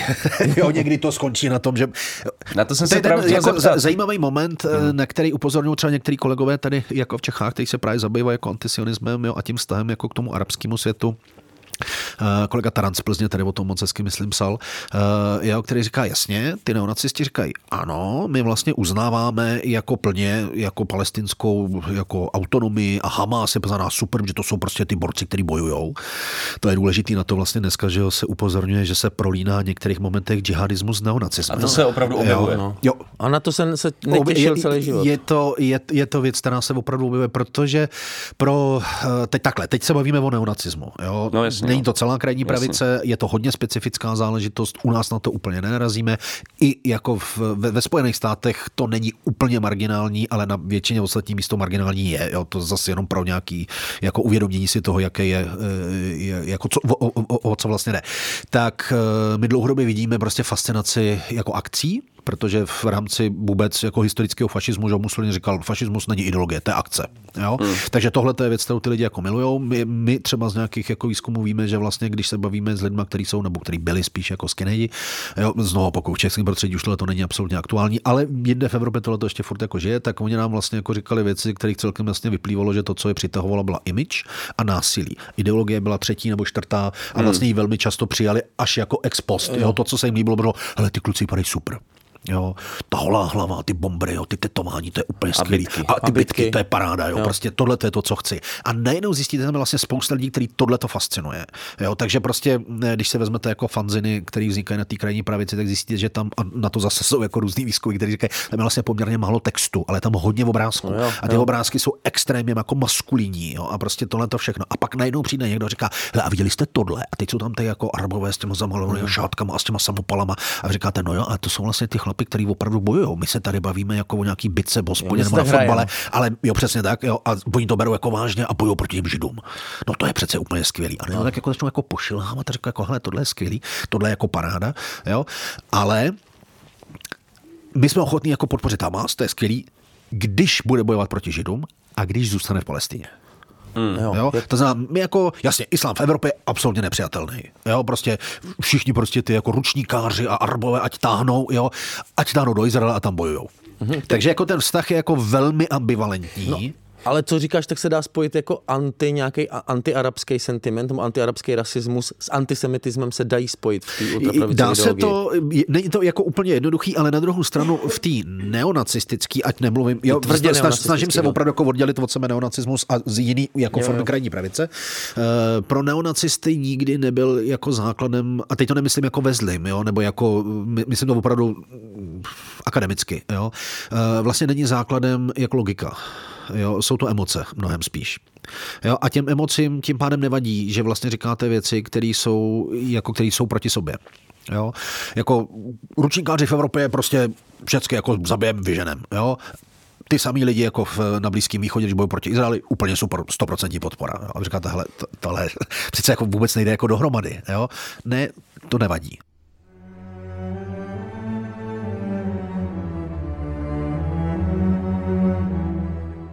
Sophie Lewis, Bell Hooks, Sheila Hetty nebo knihy redaktorů Alarmu, Karla Veselého, Standy Billera, Jana Bělíčka. V našem e-shopu teď najdete knihy, které by vám neměly chybět ve vaší čtenářské výbavě. Kupte si je na e-shopu Alarmu e-shop.denikalarm.cz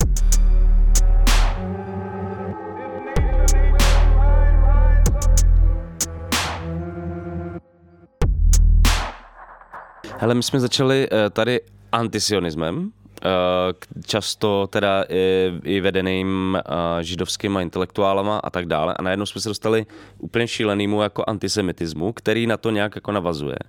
Mě zajímá, jak se v tom zorientovat, v této problematice, eh, kde končí legitimní kritika eh, politiky Izraele a kde podle tebe začíná antisemitismus. Tak, to znamená, eh, já jsem vlastně skončil u toho antisionismu jako u té, dejme tomu, jako poslední varianty toho antisemitismu, což je moment, který právě spousta lidí kritizuje, říká, počkejte, antisionismus přece sám o sobě, ale není automaticky antisemitismem. Jo? A Já si pamatuju, že když byla demonstrace, kdy byl- byly demonstrace žlutých ve Paříži, tak se tam objevil, že jo, vlastně právě antisemický jako incident, nebo antisionistický, to by bylo jako zajímavý. A pár dní na to prostě Macron svolal vlastně velkou demonstraci, že jako proti antisemitismu. A pamatuju si, že i v českých novinách byla fotografie nějaký velmi elegantní pařížský jako dámy, tam stojí s velkou cedulí, na který bylo napsáno uh, antisionism oui, uh, antisemitism jamais. Aha. Jo? Antisionismus ano, antisemitismus nikdy. Jo? A já jsem říkal, hele, to je skvělý, ale vůbec si nejsem jistý, že to jako v českém prostředí bude někde pochopí. jako bude srozumitelný. Jo? Protože my vlastně vidíme, eh, že antisionismus je prostě přístup, který, jak říkám, přijalo ho, jako, přijalo ho i část jako vlastně židovské diaspory. Jo? Když dneska se bavíme o těch demonstracích na podporu jako Palestiny, tak se jich vždycky účastní v podstatě židovské skupiny. Poměrně malý, marginální, můžete říct, ale jsou tam. Stejně tak jako existují palestinské skupiny nebo arabské skupiny, které jsou na straně Izraele. Jo?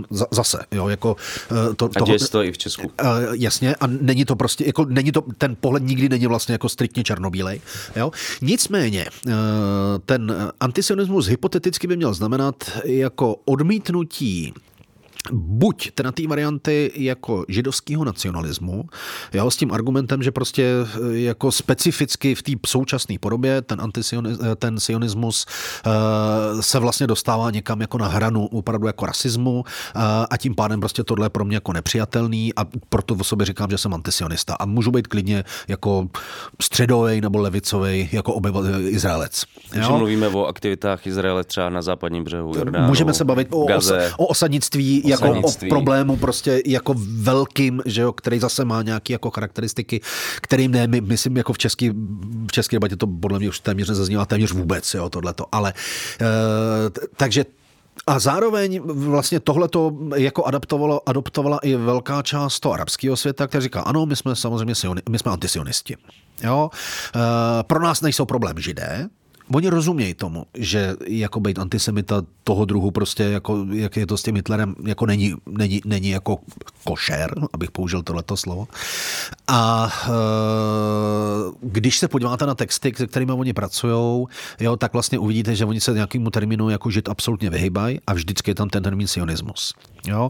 Zároveň a, a velmi často vám řeknou, ano, my nemáme naprosto žádný problém s židy, naopak se židy spolupracujeme, jo, židovský hlas pro mír, s tím my jako spolupracujeme, to je organizace ve Spojených státech, jo, prostě jako nemáme vůbec žádný problém. Naším problémem jsou sionisté. Sionismus je ideologie, není to jako etnicita, jo, a to naprosto jako odmítáme. A jestli jste sionisti, my s váma vůbec vlastně nechceme mluvit, jo, protože prostě sionismus je pro nás rasismus, jo, a je to naprosto nepřijatelný. Problém je samozřejmě, že v tenhle moment je to tak, že část těch lidí tohle to asi myslí jako vážně, pro část lidí je to prostě jenom způsob, jak se vlastně vyhnout tomu, aby nemuseli říct, já ty židy nemám rád. Jo? A pro mě jsou prostě jako nepřijatelný jako židi. Ne jako sionisti, ale jako židi. Jo? V Americe specificky, když tohleto téma třeba řeší uh, Anti-Defamation League, mm. tak říká, my věříme tomu, že ty lidi jako nejsou vlastně antisemiti, ale pokud říká, že jsou proti sionismu, tak je prostě nutný ale říct, že sionismus je pro velkou většinu židů vlastně součástí jejich identity. A v ten moment vlastně hmm. nemluvíme teda jako o antisionismu, ale je to vlastně jako minimálně na hraně a možná za hranou jako to antisemitismu. Jo? To znamená z mého pohledu, a to je to, co se snažím většinou jako říkat, když o tom mluvím se studentama, je ten antisionismus jako extrémně špatně uchopitelný, protože prostě tam to není černobílý. A je to prostě jako vlna, která je šedivá a která se od té bílé do té černé tak jako pomalu překlápí, až jako není moc jasný, kde t- nemá žádný jasný kontury. Jo? A na jedné straně budou prostě existovat lidi, podle mě, kteří budou jako legitimně, opravdu jako antisionisti, jak říkám, jo, antisionismus ve smyslu jako kritiky politiky státu Izrael, sionismu jakožto židovského nacionalismu je podle mě legitimní. Nemusím s tím souhlasit, ale je to legitimní. Jo? Uh, a tahle část těch lidí prostě takováhle bude a na druhé straně bude část lidí, kteří jsou vlastně jako regulární nebo víceméně jako antisemiti, ale vlastně i možná sami pro sebe si to skovávají pod ten jako antisionismus. Jasně to odlišit a jasně jako hmm. najít ty, ty si myslím, že není úplně jako vždycky možný. To znamená vlastně je to tak, v některých momentech to podle mě bude jako neřešitelný, respektive bude to tak, eh, k tomu se asi dostaneme, jo, prostě přesně když zaznívá, že jo, jako From the River to the Sea, Teď jsem se na to tak pro tak ten problém tohohle, tak eh, na tom se to podle mě dá trošičku jako ukázat, jo, jako o čem to mluvím, nebo co, co, co, co, co, to chci říct, protože From the River to the Sea je, je vlastně termín, který se objevil od 60. let. Možná, kdyby to někdo neznal ten ce, ce, to celý, tak je uh, Palestine will be free. Tak, eh, ve, ve, Což odkazuje- Jasně, ve skutečnosti úplně ten prapůvod je opravdu jenom tenhle ten termín from the river to the sea. Má to odkazovat prostě jako k tomu ob, té oblasti jakoby Palestiny nebo respektive Izraele. A jeho kořeny jsou v 60. letech, eh, což je strašně zajímavý. To si myslím, že většina lidí možná neví, a to možná neví ani ty, kteří to jako křičejí.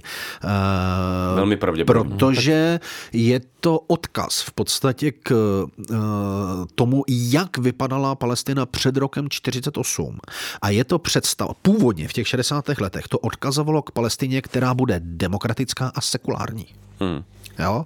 A ve který budou žít židé i arabové vedle sebe, tak jako tam žili před tím rokem 48, respektive my bychom museli jít asi dál. dál před rok minimálně 30, kdy to soužití bylo jako vlastně ne úplně nějak jako zásadně problematické, nebo po dlouhou dobu vlastně neproblematické, nebo víceméně neproblematický, pak se to, pak se to komplikuje prostě od těch 20. Takže 30. jednostátní let. řešení v podstatě. Takže je to jednostátní řešení, který eh, Demokratický a má být sekulární. demokratický a sekulární. v 60. letech. Šede, to, to je rok 60. Jo?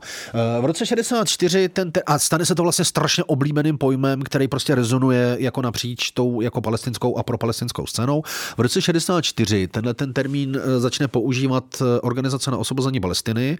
To znamená vlastně je vtažený do toho jako politického, ale zároveň teroristického boje. Zároveň Organizace pro osvobození Palestiny je v této době v podstatě sekulární. Ne, v podstatě to je sekulární organizace. Jo? Hamas vzniká vlastně v 80. letech jako opozice vůči hmm. tomu. A tady je ten moment, že na který vlastně dneska řada lidí upozorňuje, která říká, že na krátkou dobu Izrael Hamas podporoval v této hmm. době. Protože jako viděl jako klíčového nepřítele tu OOP, zatímco vlastně Hamas byl malinkatej. Jo? Oni říkali, my potřebujeme roztříštit jako ty, ty, ty jasné síly jo? a prostě rozbít. Nicméně, eh, ten pojem se v tenhle momentě stává teda politickým vlastně sloganem, který přesně následně adaptuje i ten, uh, i ten Hamas. Jo? Tuším, že 2017 ho mají přímo uvedený jako v nějaký ze svých jako nějaký chartě, eh, ale dlouhodobu ho používají i předtím. A v tenhle ten moment a v pojetí Hamasu From the River to the Sea znamená, bude tedy jednostátní řešení, ve kterém nebudou žádný židi. Mm-hmm. To znamená prostě znamená to jako jedno řešení, zničení izraelského státu a buď vyhlazení, anebo vyhnání všech židů jako Což už se dá za antisemitský. A to, tam je to jako, nevím, co jo, což je, tam to je jednoznačný. Tam je to zcela jednoznačný. Jo? Zár, uh, to znamená, že z pohledu izraelského, je to volání From the River to the Sea jednoznačně antisemický, vůbec není jako o čem se bavit. Jo? Což je vlastně přístup, který teď částečně, teď částečně opravdu jako adoptuje Evropa. Eh, v Německu se to začíná řešit, v Anglii se to objevilo. Zajímavý případ Holandska, kde parlament řekl, že vlastně chce, aby tenhle ten výrok byl jako trestně stíhatelný a soud řekl, že to chápe jako možnou výzvu k násilí, ale ne jako antisemitismus, protože se to netýká židů, ale jenom státu Izrael. Aha. A zůstává tam jako tak, takže jako Evropa se s tím teďka jako popa- eh, to je klasický politický přístup, že jo? Máme tady nějaký problém, rychle musíme udělat něco, abychom jako ukázali, že něco děláme, jo? Takže front OK, zakážeme jo. to. Jo, že se taky jo? Že něco... A teď, teď vlastně si jako nejsme úplně jistí, jo? prostě začala krize, vypneme eh, dezinformační weby. A pak budeme několik let dalších řešit, jestli to bylo košer, jestli to nebylo hmm. košer, jestli to bylo podle zákona, jestli to nebylo podle zákona a tak dále, a tak dále. Ale to je klasický jako politický jo. přístup. Rychle zakážeme from a tím to jakoby vyřešíme. Tím, tím, se to, tím se ten problém jako, jako vyřeší. Na druhé straně, pro ty jako propalestinský jako skupiny, je to dlouhodobě jeden z těch jako nejsilnějších sloganů, který oni používají, eh, který když zase jo, budou mluvit teda ty lidi, kteří jsou jako ideologové těch skupin, tak řeknou, pro nás to prostě znamená jako jednostátní řešení, ve kterém ale žijou všichni Izraelci i Arabové v míru a bez ohledu prostě na náboženský nebo politický třenice. Jo? A teď je to vlastně neřešitelný. Je to no, neřešitelný střed, protože to z toho... To, že to používá Hamas ve své propagandě. Jo, nejde tyhle ty věci jako, jako od sebe úplně jako oddělit. Eh, ty lidi na té propalestinské straně říkají, helejte se, tohle je prostě jeden z našich jako nejsilnějších vlastně jako sloganů, který používáme opravdu od 60. let a vlastně Izraelci se teď snaží jako dokázat, že je antisemický, aby nám ho vzali. Jo? Tohle je prostě retorická figura, která je silná, ke který má spousta lidí vybudovanou svou vlastní identitu a vy najednou začínáte tvrdit, že to je prostě jako antisemitismus, to je nepřijatelný. Jo? E, zatímco na druhé straně jsou Izraelci, kteří říkají ne, protože ten výrok, když ho prostě budete jako interpretovat a budete řešit, jako co vlastně znamená, jo, tak i když tam žádný slovo o židech není, tak ve skutečnosti směřuje prostě jako minimálně k zničení státu Izrael a velkou pravděpodobností vlastně k likvidaci jeho obyvatelstva. To znamená, pro nás je to absolutně nepřijatelný, to naprosto jednoznačný antisemitismus. Jo? A v tenhle ten moment, a teď jste jste v té Evropě. To rozřešit, jako? jste v té no, Evropě kde, jako... a říkáte, e, tak jako jak, co, co, co, s tím, co s tím můžu jako udělat. Jo? E, a zase jste vlastně v pozici, že rozumíte oběma těm jako skupinám a teď jako bude to vlastně jenom o tom, jako který té skupině fandíte, protože tý přisoudíte, že jako že je to pravdu. tak, jak má ona jako pravdu. Jo? Hmm. Jako v tenhle moment samozřejmě, jako kdyby já jsem spokojený, že jsem jenom politolog, který o tom může mluvit a nemusím o tom rozhodovat, protože uh, to nevím, jak bych tohle jako rozhodoval, ale samozřejmě jako rozumím tomu, když prostě a specificky Němec Německo přijde a řekne ne, hmm. tohle to my akceptovat nebude. Ale když mluvil teďka o tom Německu, to mi přijde vlastně důležitý, hmm. protože eh, Německo hodně šokovala demonstrace v Essenu, možná byly i nějaký jako jiný eh, v jiných eh, městech, kde vlastně byla třítisícová demonstrace islamistická v podstatě, kdy se lidi rozdělili na ženy a muže, mluvilo se o chalifátu, vlály tam prostě velmi problematické vlajky a, a tak dále. Jak Jak se vlastně v Německu kříží ten odkaz toho starého, eh, v úvozovkách starého eh, antisemitismu eh, nacistického s tím vlastně novým islamistickým? Mně to přijde úplně vlastně dost šílená kombinace. A jak se s tím Německo popasová? Jasně, Ně- Německo že má zase trochu jinou zkušenost, než má prostě zbytek Evropy, protože to je ten stát, kde ten nacismus začal, že je to stát, který zahájil tu druhou válku, je to ten stát, který provedl ten holokaust. To znamená, jeho zkušenost je taková, že všechny věci, které se týkají nacismu a samozřejmě obecně i rasismu antisemitismu, jsou prostě tam vnímaný mnohem vyostřenějc než kdekoliv jinde a mnohem jako intenzivněji se s nima pracuje. Jo?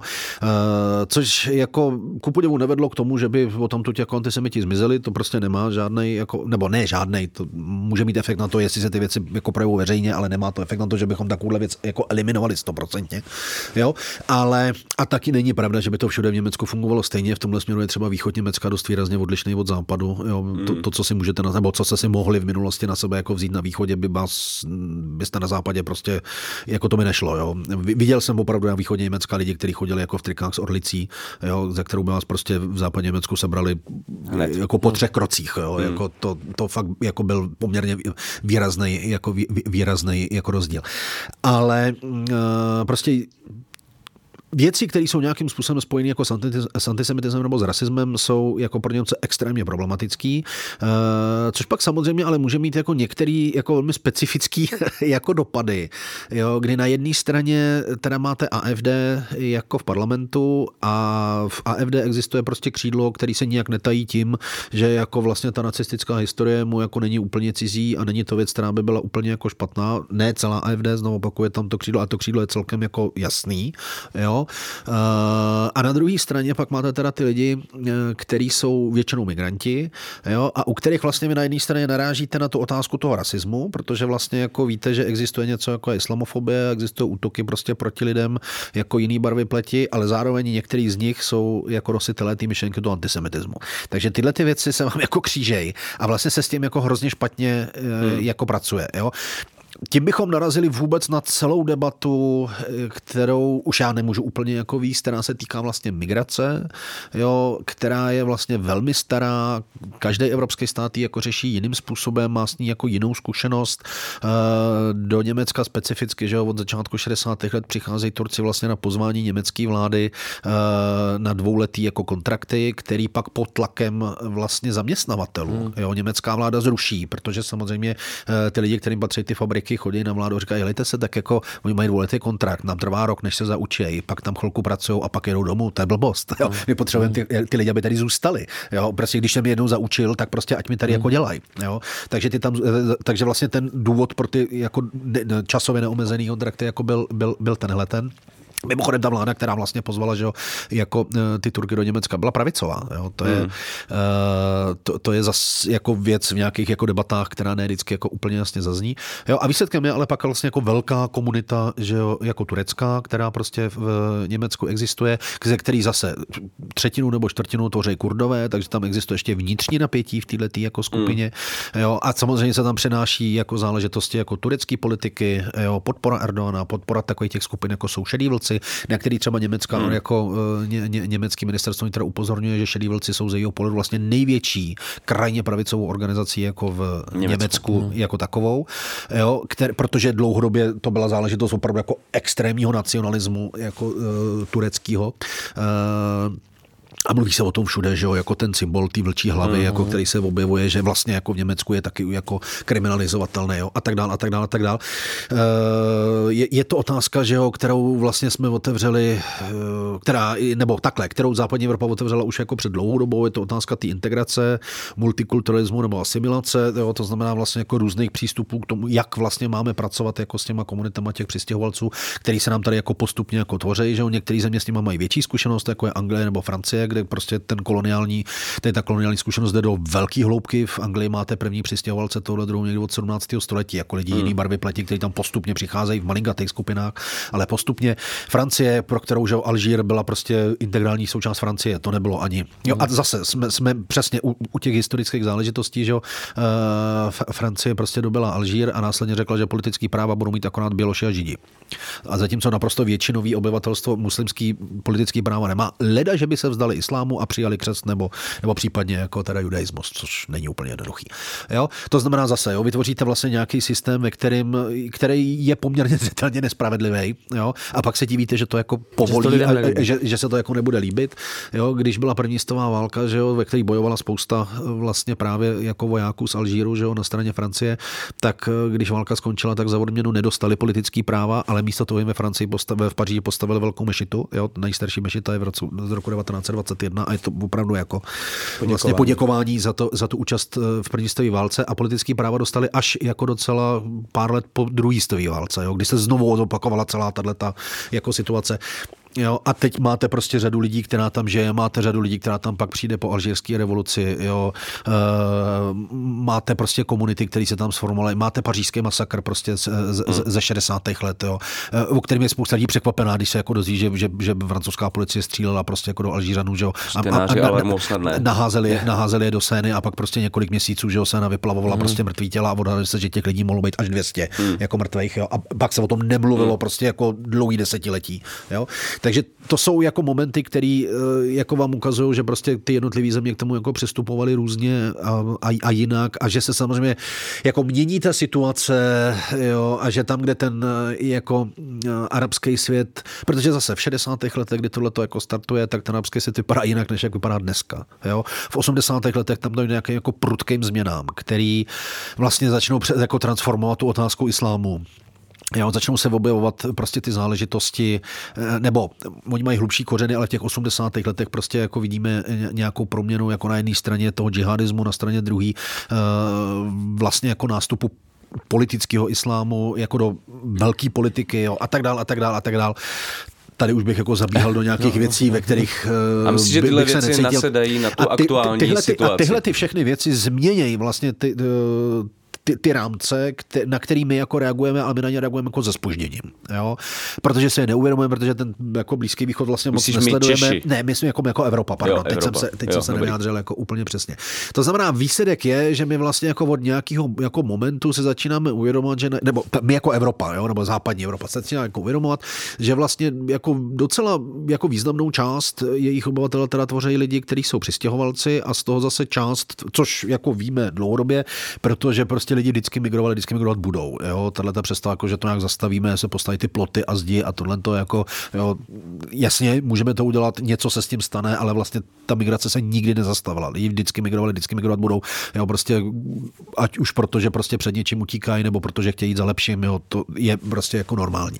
Teď je otázka je, jako jakým způsobem jsme nebo nejsme schopni to korigovat, co s tím umíme nebo neumíme udělat. Do toho vlastně vstup, to znamená, že v nějakém fázi zjistíme, ano, my tady máme vlastně velký množství přistěhovalců a z nich část je vlastně jako přistěhovalců mimo Evropu jo, který se prostě jako některý chovají jinak než my, některý ne, jo, vždycky se mluví o těch generacích, že jo, a jak ty první generace prostě klasicky v té Francii se vlastně snaží jako vstoupit do toho francouzského jako světa a on jim to jako úplně neumožňuje, takže když oni mají děti a oni mají děti, hmm. tak ty už tohle to ani jako neskoušej a mají pocit, že to je vlastně jako špatně. Jo. Zároveň víme, že v té Francii máme kolik? 6 milionů lidí, kteří mají jako eh, to migrační pozadí, jako z, z té oblasti, dejme tomu, jako arabský, islámský a tak dále a tak dále. A víme zároveň, že nebo Francie odhaduje, že třeba jako lidí, kteří jsou radikalizovaní, asi 20 tisíc. Jo. Hmm. Řeknete jasně, 20 tisíc radikalizovaných lidí je pro policii poměrně problém, to je hmm. jako zcela evidentní.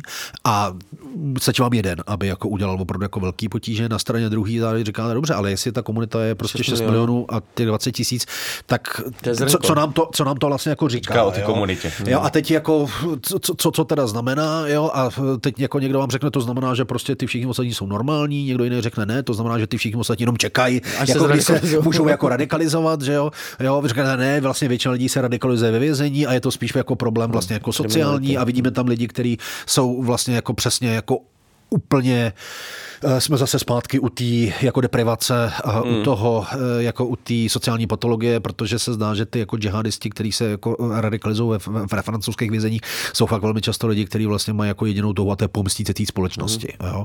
To, tohle je problém, který, jako kdybych já měl mluvit o islámu a jeho stavu jako k radikalizaci, tak bych vlastně jako říkal, islám z vás neudělá jako radikála. To bychom to by ten svět vypadal jinak. Jo? Protože prostě ten 1,3 čtvrtě miliardy lidí by jako vedli ten džihad velmi jako rychle. Mm. Jo? Takže ne, takhle to nefunguje. Co ale funguje je, že pokud vy se rozhodnete, že chcete být jako terorista, tak, tak vám islám mnohem líp dá k tomu jako nějaký návody a legitimizuje ten postoj, než by to bylo v jiných jako náboženstvích. Ne, že by to v jiných náboženstvích nešlo, máme křesťanský teroristy samozřejmě, ale jako, je jich jako málo. Jo? Zatímco tom islámu, takže podle mě ten proces jako je obrácený. To znamená, tam, kde dochází z nějakého důvodu prostě k radikalizaci těch lidí a zároveň je tam ten islám přítomný, tak se ten islám stane tím momentem, krz který oni tu radikalizaci vlastně vedou. Jo? Mm-hmm. To je to, co vidíme. Takže když, když pak jako, jo, my víme, že spousta lidí, kteří se obrátí k víře jako ve vězení, vězení, proč se to dělá? Dělá se to, protože jim to velmi často pomůže potom se do toho vězení nevrátit. Jo? Hmm. Je, jsou to programy v Americe, jsou to programy prostě v Evropě. Problém je, že v některých případech naopak jako radikalizujete vlastně lidi, kteří fakt vlastně radikalizovat nechcete, protože se prostě pohybují na tom okraji společnosti hmm. a je jim jako všechno jedno. Jo? No, to ztratit, jasně. Takže tohle je samozřejmě problém. A zároveň teď vlastně jako eh, ten, my jsme pak viděli, že tenhle ten problém prostě kolem roku 2015, když přišla migrační krize a stalo se z toho vlastně obrovský téma jako politický a zároveň jako no, no velice výrazně, že se na tom začala jako formovat nějaká představa jako těch krajně pravicových a nejenom krajně pravicových stran, což zase souvisí s nějakým vývojem, který je starší a který jde v podstatě až jako eh, k 11. září, protože po 11. září vidíme proces, ve kterém vlastně krajní pravice zjistila, že se jí nabízí možnost kompletního rebrandu všech věcí, které jsou problematické a který zafungoval. A je to vlastně kořenem toho, eh, to je kořen toho, že dochází k té mainstreamizaci krajní pravice. To znamená, po jako útoku na dvojčata vlastně velká část pravice zjistí, že když přijde a řekne, helejte se za všechno můžou židi, tak většina lidí řekne, a je druhá, je to vůbec nebudeme poslouchat. Ale když přijdou a řeknou, helejte se, ten problém je islám a arabové, tak spousta lidí řekne, to je pravda. Hmm. A oni řeknou, aha, super. Už jsme se tady bavili o tom, že krajní pravice je velmi rychlá a jako schopná v tom jako adaptovat se na nové jako podmínky. A my vlastně vidíme obrovskou proměnu, kterou ta krajní pravice projde a která řekne ne, antisemitismus dáváme pryč, my nejsme žádní rasisti. Naprosto ne, nikdy jsme nebyli, vždycky jste o nás lhali. My jsme proti islámu. Islám není rasa. Mm-hmm. Jo? Pro spoustu jako příznivců to zůstává furt stejný. Nemám rád Černochy, nemám rád Araby. To jsou ve skutečnosti muslimové. Jo? Ale říkám, že jsou to muslimové. Nejsme proti, jako nejsme vůbec proti židům, proti těm vůbec nic nemáme, ale prostě jsme proti islámu, což ale v reálu znamená, jsme vlastně teda proti těm lidem, kteří jsou arabové nebo kteří jsou My jako jsme tady mluvili hodně o té Počkej, já to ještě, no, ale chci, no, já to chci no, ještě no, dokončit, no, protože s tím jde ruku v ruce. Eh, my nejsme žádní nacionalisti, vždycky jste říkali, že jsme nacionalisti, nejsme, my jsme jenom euroskeptici. Jo?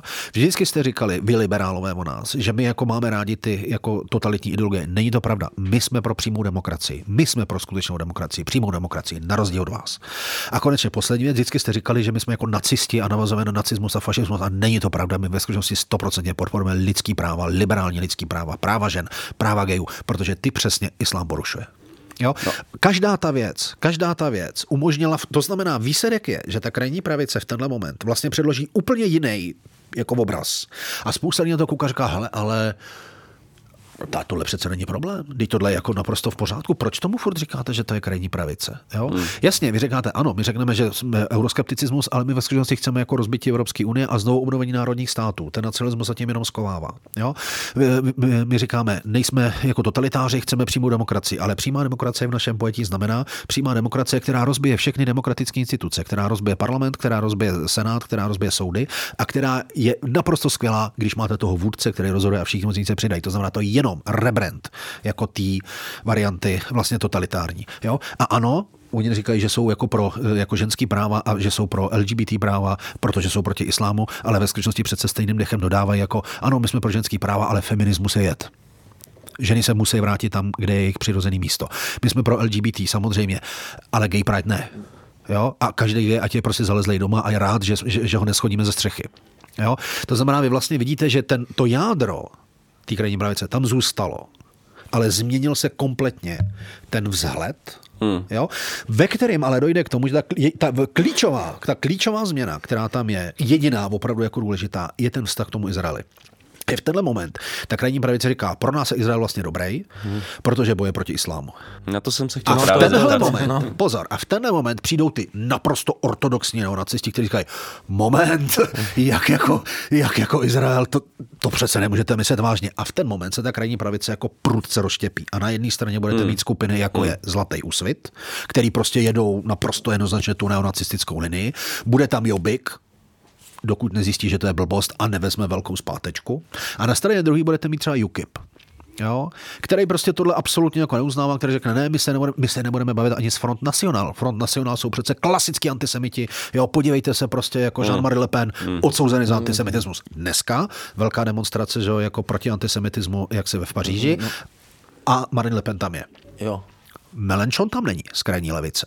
Kom, komunisti tam jsou, jo, ale Melenchon ne. Melenchon řekne, ne, tohle to já nebudu akceptovat, to je prostě vaše hra, jako kterou tady jako nějakým způsobem jako zkoušíte. To znamená, to, co říkám já, je, že tady došlo prostě k obrovský proměně tvářnosti toho, co vlastně krajní pravice nabízí. A výsledek je, že vznikla celá řada, nebo vznikla, buď se proměnila, Jo? Rassemblée National je dneska ve Francii vlastně velmi akceptovatelná strana, velmi silná. Mm. Jo? Na mnoha dalších místech vidíme podobný jako vývoj, tam, kde se ty strany prostě přesně takhle jako řeknou, nejsme antisemiti, nejsme rasisti, problém je islám, super. Jo? Na druhé straně celá řada pravicových stran etablovaných řekne, hele, tohle je skvělý a začnou se posouvat víc doprava. Jo? Což je to, co vidíme v Maďarsku, to je to, co vidíme v Polsku. Ale viděli bychom to samozřejmě i na některých jako dalších místech. Ale...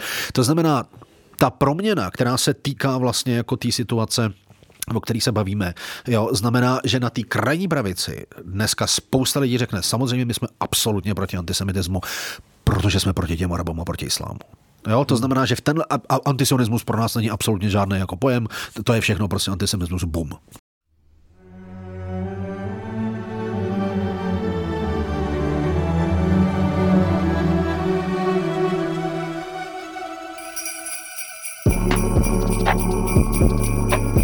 Hledáte originální dárek Vánocům a zároveň chcete podpořit naši redakci? Kulichy, šály, tašky, trička, knížky, to všechno najdete na našem e-shopu e-shop denikalarm.cz. Pořešte Vánoce s alarmem.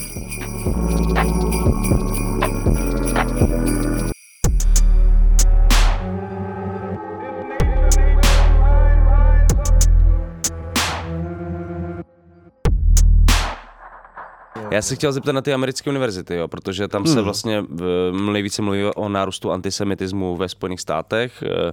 eh, Jak už jsem tady zmiňoval na začátku, 400% nárůst. A mluví se o údajných antisemických náladách na amerických univerzitách. Mě by zajímalo, jestli to sleduješ, jestli se s tom nějak zorientoval a o co konkrétně jde, protože je to důležitý téma. Já jsem se na tohleto snažil aspoň jako částečně nějakým způsobem podívat, protože eh, je to takhle. My, eh, jestli to správně chápu, a teď skutečně to říkám tak, jak to je, jestli, jestli to správně chápu, tak je to vlastně úplně přesně jako odraz toho, o čem se tady celou dobu hmm. bavíme, to znamená vlastně toho sporu mezi antisemitismem a antisionismem. Na amerických univerzitách existuje celá řada různých jako spolků eh, všeho možného druhu, včetně těch, kteří združují lidi jako podle politického rámce, to znamená, jsou tam jako skupiny, které podporují Palestinu. Mezi nimi v podstatě asi nejvýraznější, nebo nejčastěji zaznívá jméno teda jako Students for Justice in Palestine, jako nejvýraznější skupiny, která na jedné straně tu Palestinu podporuje, na straně druhé, kde se, nebo kde, eh, tam, kde jsou průzkumy, které se zaměřují na ten antisemitismus, tak říkají, že existuje korelace mezi prostě existencí této skupiny v daném kampusu a nárůstem vlastně jako těch antisemických incidentů. Mm-hmm. Jo? Eh, Tahle ta skupina na Facebooku ji sleduje necelých pět tisíc lidí, teď můžeme diskutovat o tom, jestli je to jako v kontextu Spojených států hmm. hodně nebo málo. Jo, nicméně jako existuje. Existují nějaký průzkumy, které se zaměřují právě na otázku antisemitismu na amerických kampusech. Zhruba od roku 2015 do současnosti těch průzkumů je několik. Eh, Některý z nich jsou jako vy- vyšly a zároveň ty jako lidi, kteří je dělali, říkali, že to ale není reprezentativní, že nemají k dispozici reprezentativní vzorek. Ty výsledky jsou jako hodně jako proti sobě stojící, jo? protože z těch průzkumů dva říkají, že jako až 60% studentů zažilo nějaký antisemitismus eh, nebo nějaký formy jako antisemických eh, momentů. Eh, Ty druhý dva říkají, že vlastně ten počet těch antisemických incidentů je nízký. Jo? Tím nechci říct, že Žádný z těch jako průzkumů neříká, že by antisemitismus na kampusech neexistoval. Eh, A samozřejmě jako teď prudce vyrazila prostě celá řada jako záležitostí, které vidíme, eh, které se antisemitismu týkají. Eh, Jsou zaznamenaný jako nějaký incidenty, které mají celkem jednoznačně jako antisemický charakter v těch posledních třeba právě sedmi, osmi letech. Na druhé straně je tam přesně spor o to, protože tak, jak existují prostě ty uh, Students for Justice uh, for Palestine, tak na straně druhý vlastně existuje samozřejmě celá řada zase naopak jako židovských jako skupin nebo proizraelských skupin, uh, kdy v zásadě tou jako uh, nej, nejvýraznější uh, pro, pro izraelskou je skupina, která se jmenuje Amcha, nevím, jestli se to vyslovuje takhle, mělo by to být hebrejsky, uh, kterou zase na Facebooku jí sleduje něco přes tři tisíce lidí, takže je to jako slabší, ale jako bavíme se o podobných číslech, není to tak jako, že 15 tisíc versus 2, jo, prostě jsou to podobné skupiny, eh, která se zaměřuje vlastně na boj proti antisemitismu právě jako v kontextu, eh, v kontextu amerických kampusů a která se ale vlastně dlouhodobě jako jedním z jejich cílů je snaha prosadit jako přístup, který bude znamenat, a oni to opravdu takhle jako říkají, že vlastně jakákoliv kritika Izraele je prostě automatický antisemitismus. Mm. Jo? To znamená, v ten moment vlastně vidíme přesně to, o čem se bavíme. Na jedné straně jako palestinský a propalestinský studenti, kteří přesně budou křičet prostě jako from the to the sea, protože pro nás to znamená, nebo aspoň tvrdíme, že to znamená, jako že chceme prostě jako svobodnou Palestinu pro všechny. Jo? Na straně druhé skupiny, které jsou proizraelské, kteří říkají, ne, to je prostě úplně jednoznačně antisemitismus, tady si to píšeme do naší zprávy o antisemitismu a zároveň chceme, aby vlastně bylo jasně řečený, že tohle antisemitismus a prostě všechno vlastně, co vy děláte, je antisemitismus prostě jako ze, ze, ze, ze svého principu. Jo? Hmm. Co je zajímavé, nebo co mě přišlo zajímavé, je, že vlastně v těch debatách velmi často zaznívalo, eh, ne od všech těch studentů, ale od řady těch studentů, že vlastně jako problémem z jejich pohledu je ta absolutní svoboda slova. Z, že, z obou stran těch studentů? Uh, tohle se, ty průzkumy jsou zaměřeny na ty židovský studenty. Jo. Jo, to znamená, já jsem se snažil najít nějaké věci, které se týkají islamofobie, jako na kampusech a o tom se buď nejsou, nebo se o tom nemluví, nebo se nedělají spíš ty jako průzkumy. Protože samozřejmě o islamofobii jako takový ve Spojených státech se mluví poměrně hodně. A Trump, tra, to je jedna z retorických figur Trumpa. Jasně, jasně, protože je to chápaný jako, že to je věc, která se vlastně týká celé té společnosti, která prudce nastartuje jako samozřejmě po tom 11. září že jo, kdy dochází prostě k celé řadě jako fyzických útoků, k vraždám. Jo. E, v té souvislosti současný, že jo, i, i teďka máme vlastně jako v rámci tý, jako islam, současný jako situ, situace, že jo, vraždu toho, to, to, toho šestiletého kluka v Americe, že jo, který ho ubodal prostě člověk jenom proto právě, že byl jako palestinec. Jo. To znamená, e, ty útoky existují z obou stran. Zároveň vlastně, když Joe Biden mluví, že jo, tak vždycky říká, my musíme zastavit na našich kampusech antisemitismus a islamofobii. Mluví o tom hmm. většinou jako o obojím. Jo? A samozřejmě je, je, je zase řada studentů jako arabského původu nebo muslimů, který v těch posledních dnech nebo týdnech jako si stěžují na to, že vidějí prostě výrazný nárůst vlastně jako útoků jako proti ním, hmm. uh, jo, jako problémy ve škole, problémy v zaměstnání. Vlastně, uh, že jo, když se mluví teď, jak se objevují taky ty záběry těch lidí, co strhávají ty plagátky s těma unesenýma, hmm. že jo, tak zároveň s tím ale jde, že jo, jako řekněte nám, kdo to je, co, či je to, jak, jak se jmenuje, uh, napíšeme do školy, napíšeme do zaměstnání, že jo, ať ho vyhodí ze školy, ať ho vyhodí ze zaměstnání a tak dále a tak dále. Klasická jako hmm. cancel culture. Hmm. Jo, tak jsem byl trochu zvědavý, hmm. jestli lidi, co proti cancel culture bojují, na to něco, něco, něco řeknou, neslyšel jsem nic hmm. zatím. Ne, to líbí, no. tak uvidíme, jako jestli to bude mít nějaký jako dopady. To znamená, uh, já se spíš jako trochu, takhle, uh, já se trochu obávám, že tady jsme prostě jako svědky spíš klasické polarizace. Hmm. Jo, to znamená, že to jako není jednostranná záležitost, ale že to je vlastně srážka, hmm. která prostě která vede, která... jako existuje už jako nějakou delší, jako de, de, delší dobu. Uh, a ale kde... v českém kontextu se mluví o antisemitismu. Jasně, v českém kontextu se mluví o antisemitismu, ale jak jsem říkal, jo, prostě máme, my máme jako ty, k dispozici ty dokumenty, které se antisemitismu týkají, zatímco ty, které by se týkaly islamofobie, nejsou. A já vám na základě tohle neřeknu, jestli to je proto, jo. že nikdo neudělal, nebo protože to není problém. Jo? To jako na, na to odpovědět neumím. Nicméně. Ale důležité, že třeba od Joea Bidena tohle zaznívá. Ale ano, tam to, zaznívá, tam to zaznívá jako velmi, uh, velmi, velmi zřetelně. To znamená, jako ten problém existuje. Uh, jaká je jeho míra, nebo jak je, jasně, a tady je zase asi důležitý říct ještě druhou věc, která s tím souvisí, protože uh, ty studenti se velmi často teda stěžují na to, že to je vlastně důsledek té jako absolutní svobody slova, to znamená, že na těch kampusech jako může vlastně vystoupit téměř kdokoliv. Jo, a že to prostě velmi často znamená, že vlastně zaznívají věci, které z jejich pohledu jsou právě naprosto jednoznačně jako antisemický. A to zase souvisí s tím, že samozřejmě na některých amerických univerzitách, taková ta jako česká představa, ty americké univerzity jsou všechny jako kompletně levicový a prostě a tak dále, a tak dále, hmm. tak dále. My jsme to téma měli když se nám debatu s, s, s, kolegou na fakultě, kdy jsme vlastně se jako hádali o to, jak to teda s tím je nebo není.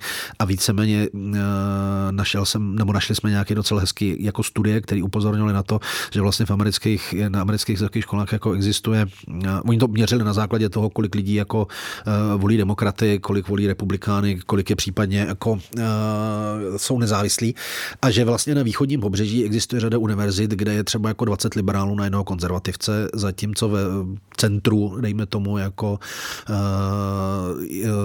ve, ve, ve, středu Ameriky, ve středu Ameriky děkuju, jsou ve středu Spojených států jsou prostě univerzity, kde to je třeba jako dva ku jedný. Jo? Mm. To znamená, že tam zase pak je West Point, který je jako jediný převaha republikánů. Ale uh, když jsem se díval na ty, eh, na ty zprávy, které se právě zaměřují na tu problematiku vlastně toho antisemitismu, tak ty říkají, že ty klíčové místa z jejich pohledu je Brooklyn, pak severozápad a, a pak Kalifornie. Jo, to, že jsou jako vlastně tři klíčové místa, kde se objevují prostě univerzity, kde je jako větší počet opravdu jako incidentů spojených jako s antisemitismem a zároveň s kritikou státu Izrael. Uh, pak, že ten jako Midwest a tyhle ty, tam, že je několik univerzit, ale ne úplně moc, kde je to zřejmě, oni tam mluví jenom o tom antisemitismu a právě zmiňuji, že tam není ta kritika toho státu Izrael, což bych já interpretoval, takže tam je spíš ten klasický jako white supremacy, uh, jako hmm. antisemitismus, zatímco tyhle ty, ty místa, ten Brooklyn, severozápad a Kalifornie jsou víc no. spojený s tím jako antisionistickým přístupem, který bude zároveň jako propalestinský. Jo? Mm. Že tohle se v těch, eh, jako takovýhle rozdělení se v těch, eh, se, se v těch průzkumech jako neobjevuje. To znamená, eh, jako, jo, a to, co jsem chtěl říct, je, že tohle samozřejmě souvisí ale s tím, že prostě v těch jako hodně výrazně jako liberálních, což v americkém, jako v americkém to znamená hodně výrazně jako levicových univerzit, je poměrně běžný ten přístup, který právě pracuje s problematikou problematikou rasismu, který pracuje s kolonialismem a který vlastně rámuje ten izraelsko-palestinský konflikt tímhle způsobem. To znamená jako způsobem, který je vlastně ze svého jako principu antisionistický. Jo? Což, jak jsem říkal, vzhledem k tomu, že není jako úplně jednoduchý od sebe odlišit antisionismus a antisemitismus. Eh, a zároveň to nemusí být jako, a zároveň to funguje opravdu jako, nebo může fungovat jako krytí pro některé ty jako antisemity, tak samozřejmě prostě jako vytváří prostředí, eh, ve kterým ty jako propalestinský, respektive protiizraelské skupiny se samozřejmě cítí vlastně dobře a pomáhá jim to, nebo může jim to pomáhat k nějakému prostě jako fungování eh, a k nějakému rozvoji a zároveň to úplně stejně bude zároveň jako vlastně jako velmi problematický pro ty, pro ty studenty, kteří jsou buď židovského původu nebo kteří jsou proizraelský. Eh, mě zapomněli jsme v tom rozlišení mezi antisionismem a antisemitismem na podle mě důležitou věc, kterou ty jsi řekl v podcastu Deníku N kdy jsi vlastně říkal, že nějakou hranicí pro tebe osobně možná, nebo já nevím, jestli to máš nějak eh, akademicky podložený, eh, v té debatě o Palestině Izraeli je názor, že izraelský stát nemá právo na existenci, že to je jako hranice, kde už eh, končí ta linie dejme tomu legitimní kritiky Izraele a začíná uh, antisemitismus. Jasně. Je to tak pro tebe? Eh, je to, eh, to, to, to, co jsem říkal, je vlastně klasický přístup, který právě jako samotní Izraelci vlastně používají. Je to ten takzvaný 3D test Natana Šaranského, což je izraelský jako politik, historik, politolog, který říká, že samozřejmě Izrael je prostě kritizovatelný jako jakákoliv jiná země, ale že pokud tam dochází k těm, tři, k těm třem D, delegitimizaci, demonizaci nebo dvojímu standardu, Eh, takže se vlastně bavíme o, eh, o antisemitismu. Jo. Ten eh, přístup je poměr, nebo ten 3D test je vlastně jako jednoduchý, zároveň samozřejmě jako velmi často kritizovaný na mnoha různých úrovních. Specificky zrovna teda ta jako kritika existence státu Izrael většinou tak úplně kritizovaná není, protože se prostě předpokládá, že jako delegitimizace znamená v tomhle případě teda delegitimizace existence státu Izrael. Jo. Stát Izrael nemá právo na existenci a e, já si myslím, že jako pro mě osobně tohle je určitě jako čára, protože o, če, o čem to mluvíme. Jo? Jako já jsem tady mluvil o tom, že historicky ten stát Izrael teda vzniknul za jako velmi jako složitých podmínek a uh, asi bychom mohli říct, že to jako nebylo jako úplně fair. Nicméně to je prostě záležitost, která je 80 let stará a v tenhle moment ten stát jako existuje. Všechny státy vznikají silou, všechny státy vznikají nějakým způsobem, e, jako možná nefér způsobem vůči někomu jako jinému. Můžeme se vrátit zpátky k té debatě o těch sudetech, jo? nebo vůbec vzniku Československa jo? a tak dále a tak dále a tak dále. E, kde, A v tenhle moment, jako, jak, jaký by bylo řešení? Jo? Prostě řekneme, jako, že to teda celý jako zrušíme, jo? Co, co, co bude následovat dál? Jo? Co se stane? To, to, to, to si myslím, jako, že není opravdu jako adekvátní řešení a skončí to samozřejmě na tom, že vlastně jako většina lidí řekne dobře, tak v tom případě teda ale jediný, co nám zbývá, je nějaká forma toho dvoustátního řešení, o který zároveň ale vlastně většina politiků říká, že je jako v momentě, Nereálno. jako teď je nereálná, je mrtvá, jo? jako ta, ta, ta, myšlenka. To znamená, my vlastně končíme jako v patu, úplným jako patu, jo?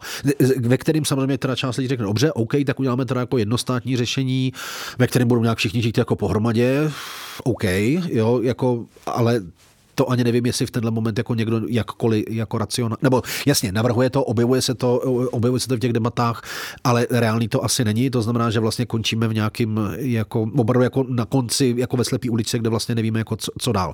Nicméně, eh, ta odpověď je jo, já si myslím, že tohle je opravdu jako ta, ta čára, která jako z mého pohledu jako odděluje od sebe ten antisionismus od antisemitismu. Kritická diskuze by tady asi měla končit hmm. teda.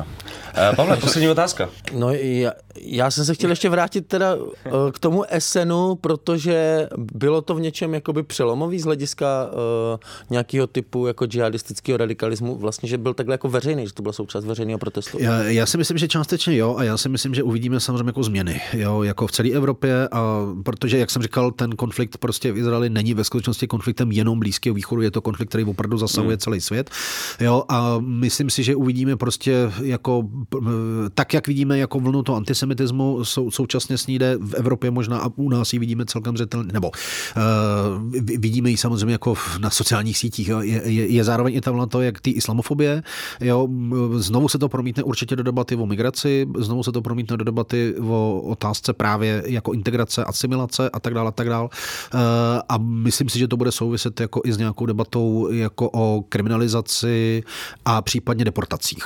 Jo? Mm. Což je vlastně přesně to, co Němci v tenhle ten moment jako, jako říkají. Jo?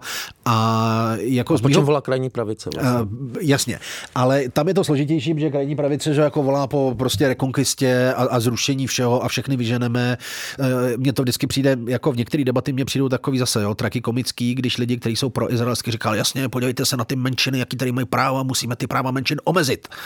A vždycky říkám, no jestli jste pro izraelské a jako souhlas, jako má, máte starost jako o židovskou komunitu v Evropě, tak začínat tím, že uděláme jako proti menšin, jako zákony proti menšinám, možná není úplně nejlepší nápad, protože ta pravděpodobnost, že to nakonec skončí u těch židů, je velmi vysoká. Jo? Hmm. A taky jsme to v té Evropě zažili.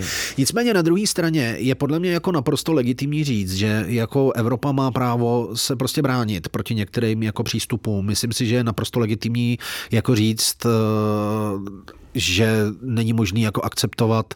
Jo, tak jako se bavíme o tom, že tolerance k netolerantním nedává smysl, jo, ten klasický poprovský jako přístup, tak, eh, který jsme viděli prostě v případě jako právě třeba krajní pravice, tak si myslím, že tohle prostě jako platí úplně stejně i v případě jako toho, eh, toho islamismu. A myslím si, jako jedna z věcí, kterou v těch posledních fakt dvou letech vidím a jsem na ní vlastně hrozně zvědavý, je, že mi přijde, že levice specificky stojí jako před obrovskými výzvama, který, se kterými budeme muset pracovat. Jo. Válka na Ukrajině, která vlastně rozštěpila jako levici na to, že část levice řekla, ne, my vlastně jsme zvyklí podporovat Rusko a budeme podporovat dál. A východoevropská levice, která říká, je to absolutně nepřijatelný. Mimo evropská levice, jo, lidi ze Sýrie, kteří říkají, my jsme vám to ale říkali 10 let, jo, že to Rusko to dělá takhle. 10 let tady Rusko bombarduje naše jako, e, nemocnice úplně stejně, jako je teďka bombarduje prostě na Ukrajině.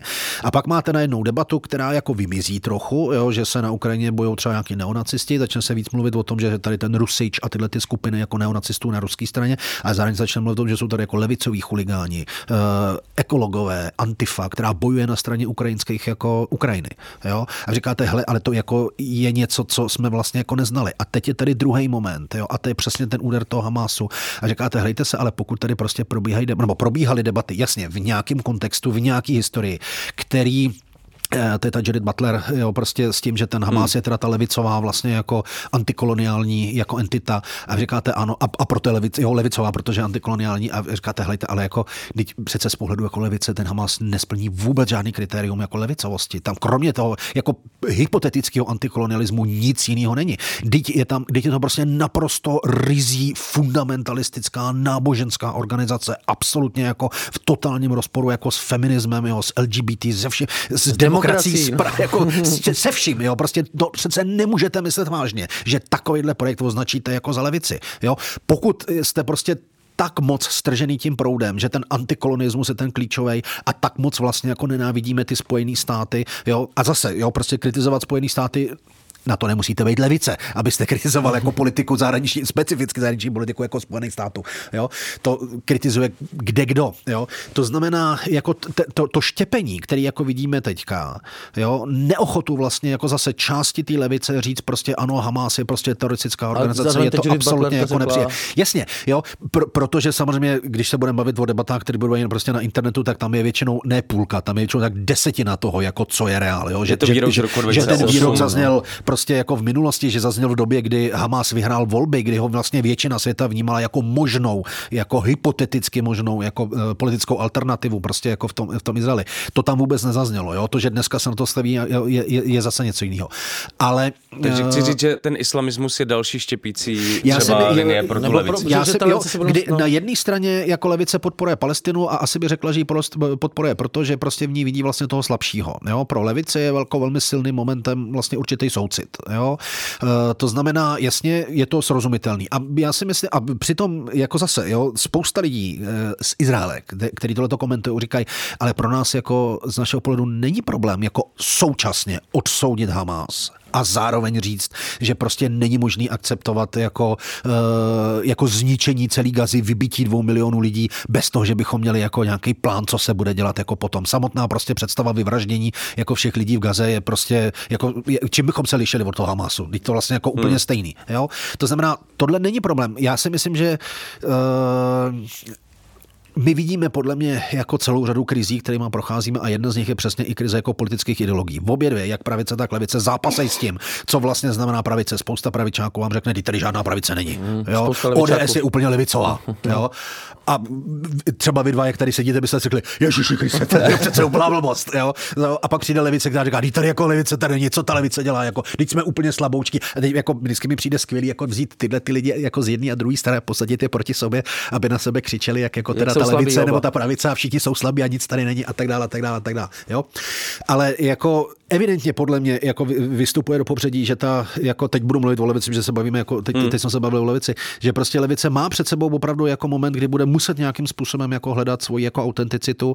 Jo, můžeme se jako posmívat třeba lidem, jako je pan Drulák, jo, prostě a tu snahu jako po té jako konzervativní levici, ale je to jeden ze způsobů, jak jako hledat uh, tu, tu, tu, tu, novou podobu. Já si myslím, že třeba tenhle ten zrovna je chybný, jo, že dovede tu levici úplně někam jinam. Ale prostě jako debata o tom, jestli dokážeme nebo jak dokážeme podporovat Palestinu, aniž bychom současně podporovali Hamas, terorismus a islamismus jo, je podle mě naprosto legitimní a otevírá prostě jako velký, velký otázky, který si myslím, že opravdu jako před tou levicí teďka stojí. To samé jako jak hájit práva migrantů a zároveň Jasně, uh, přesně, zároveň odsuzovat žádismus. Jo, uh, my, my, jsme dělali projekt teďka na, na, na hate speech, mluvil, to bylo vlastně naposledy, jsem to byl s Marí Heřmanou, jsme tam jako hmm. o tom mluvili, uh, ze kterého třeba v rámci Německa vystupovali, že oni říkali, jasně, my tady máme prostě lidi z migrantské komunity, kteří jsou vystavení třeba jako rasistickým nadávkám, ale který sami uvnitř té komunity jo, se chovají podobně ke svým ženám.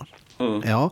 A my to vlastně potřebujeme jako zachytit. A to není tak, že prostě jste jenom oběť. Vy můžete být současně oběť i ten jako útočník, nebo ten člověk, který se dopouští vlastně jako toho uh, předsudečního jako jednání, by použil ten strašlivý obrat, který se u nás objevuje. To znamená, tohle jo, jsou témata, které si myslím, že se budou muset prostě jako otevřít. Tohle byl dnešní kolaps o antisemitismu, islamofobie a projevech krajních politických sentimentů v souvislosti s krizí na Blízkém východě. Eh, o tom všem jsme si dnes povídali s politologem Janem Charvátem z Institutu politologických studií na Fakultě sociálních věd Univerzity Karlovy. Díky Honzo, že za námi dnes dorazil a díky za tenhle rozhovor. Díky za pozvání. A děkujeme taky vám, posluchačům a posluchačkám Kolapsu, speciálně těm, kteří to vydrželi až do konce. Díky za to a děkujeme, že nás posloucháte a taky vám speciálně děkujeme za to, že nás podporujete.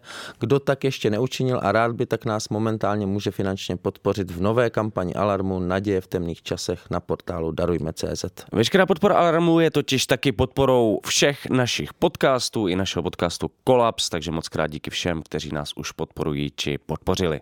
Díky moc a budeme taky rádi, čímž nás taky podpoříte, pokud nás ohodnotíte na streamovacích platformách nebo doporučíte svým kamarádům a známým. Tak to už je z dnešního kolapsu úplně všechno z pražského studia Vomba se loučí Jan Bělíček a Pavel Šplíchal. Budeme se na vás zase těšit u dalšího pokračování našeho podcastu Kolaps. Čau. Čest.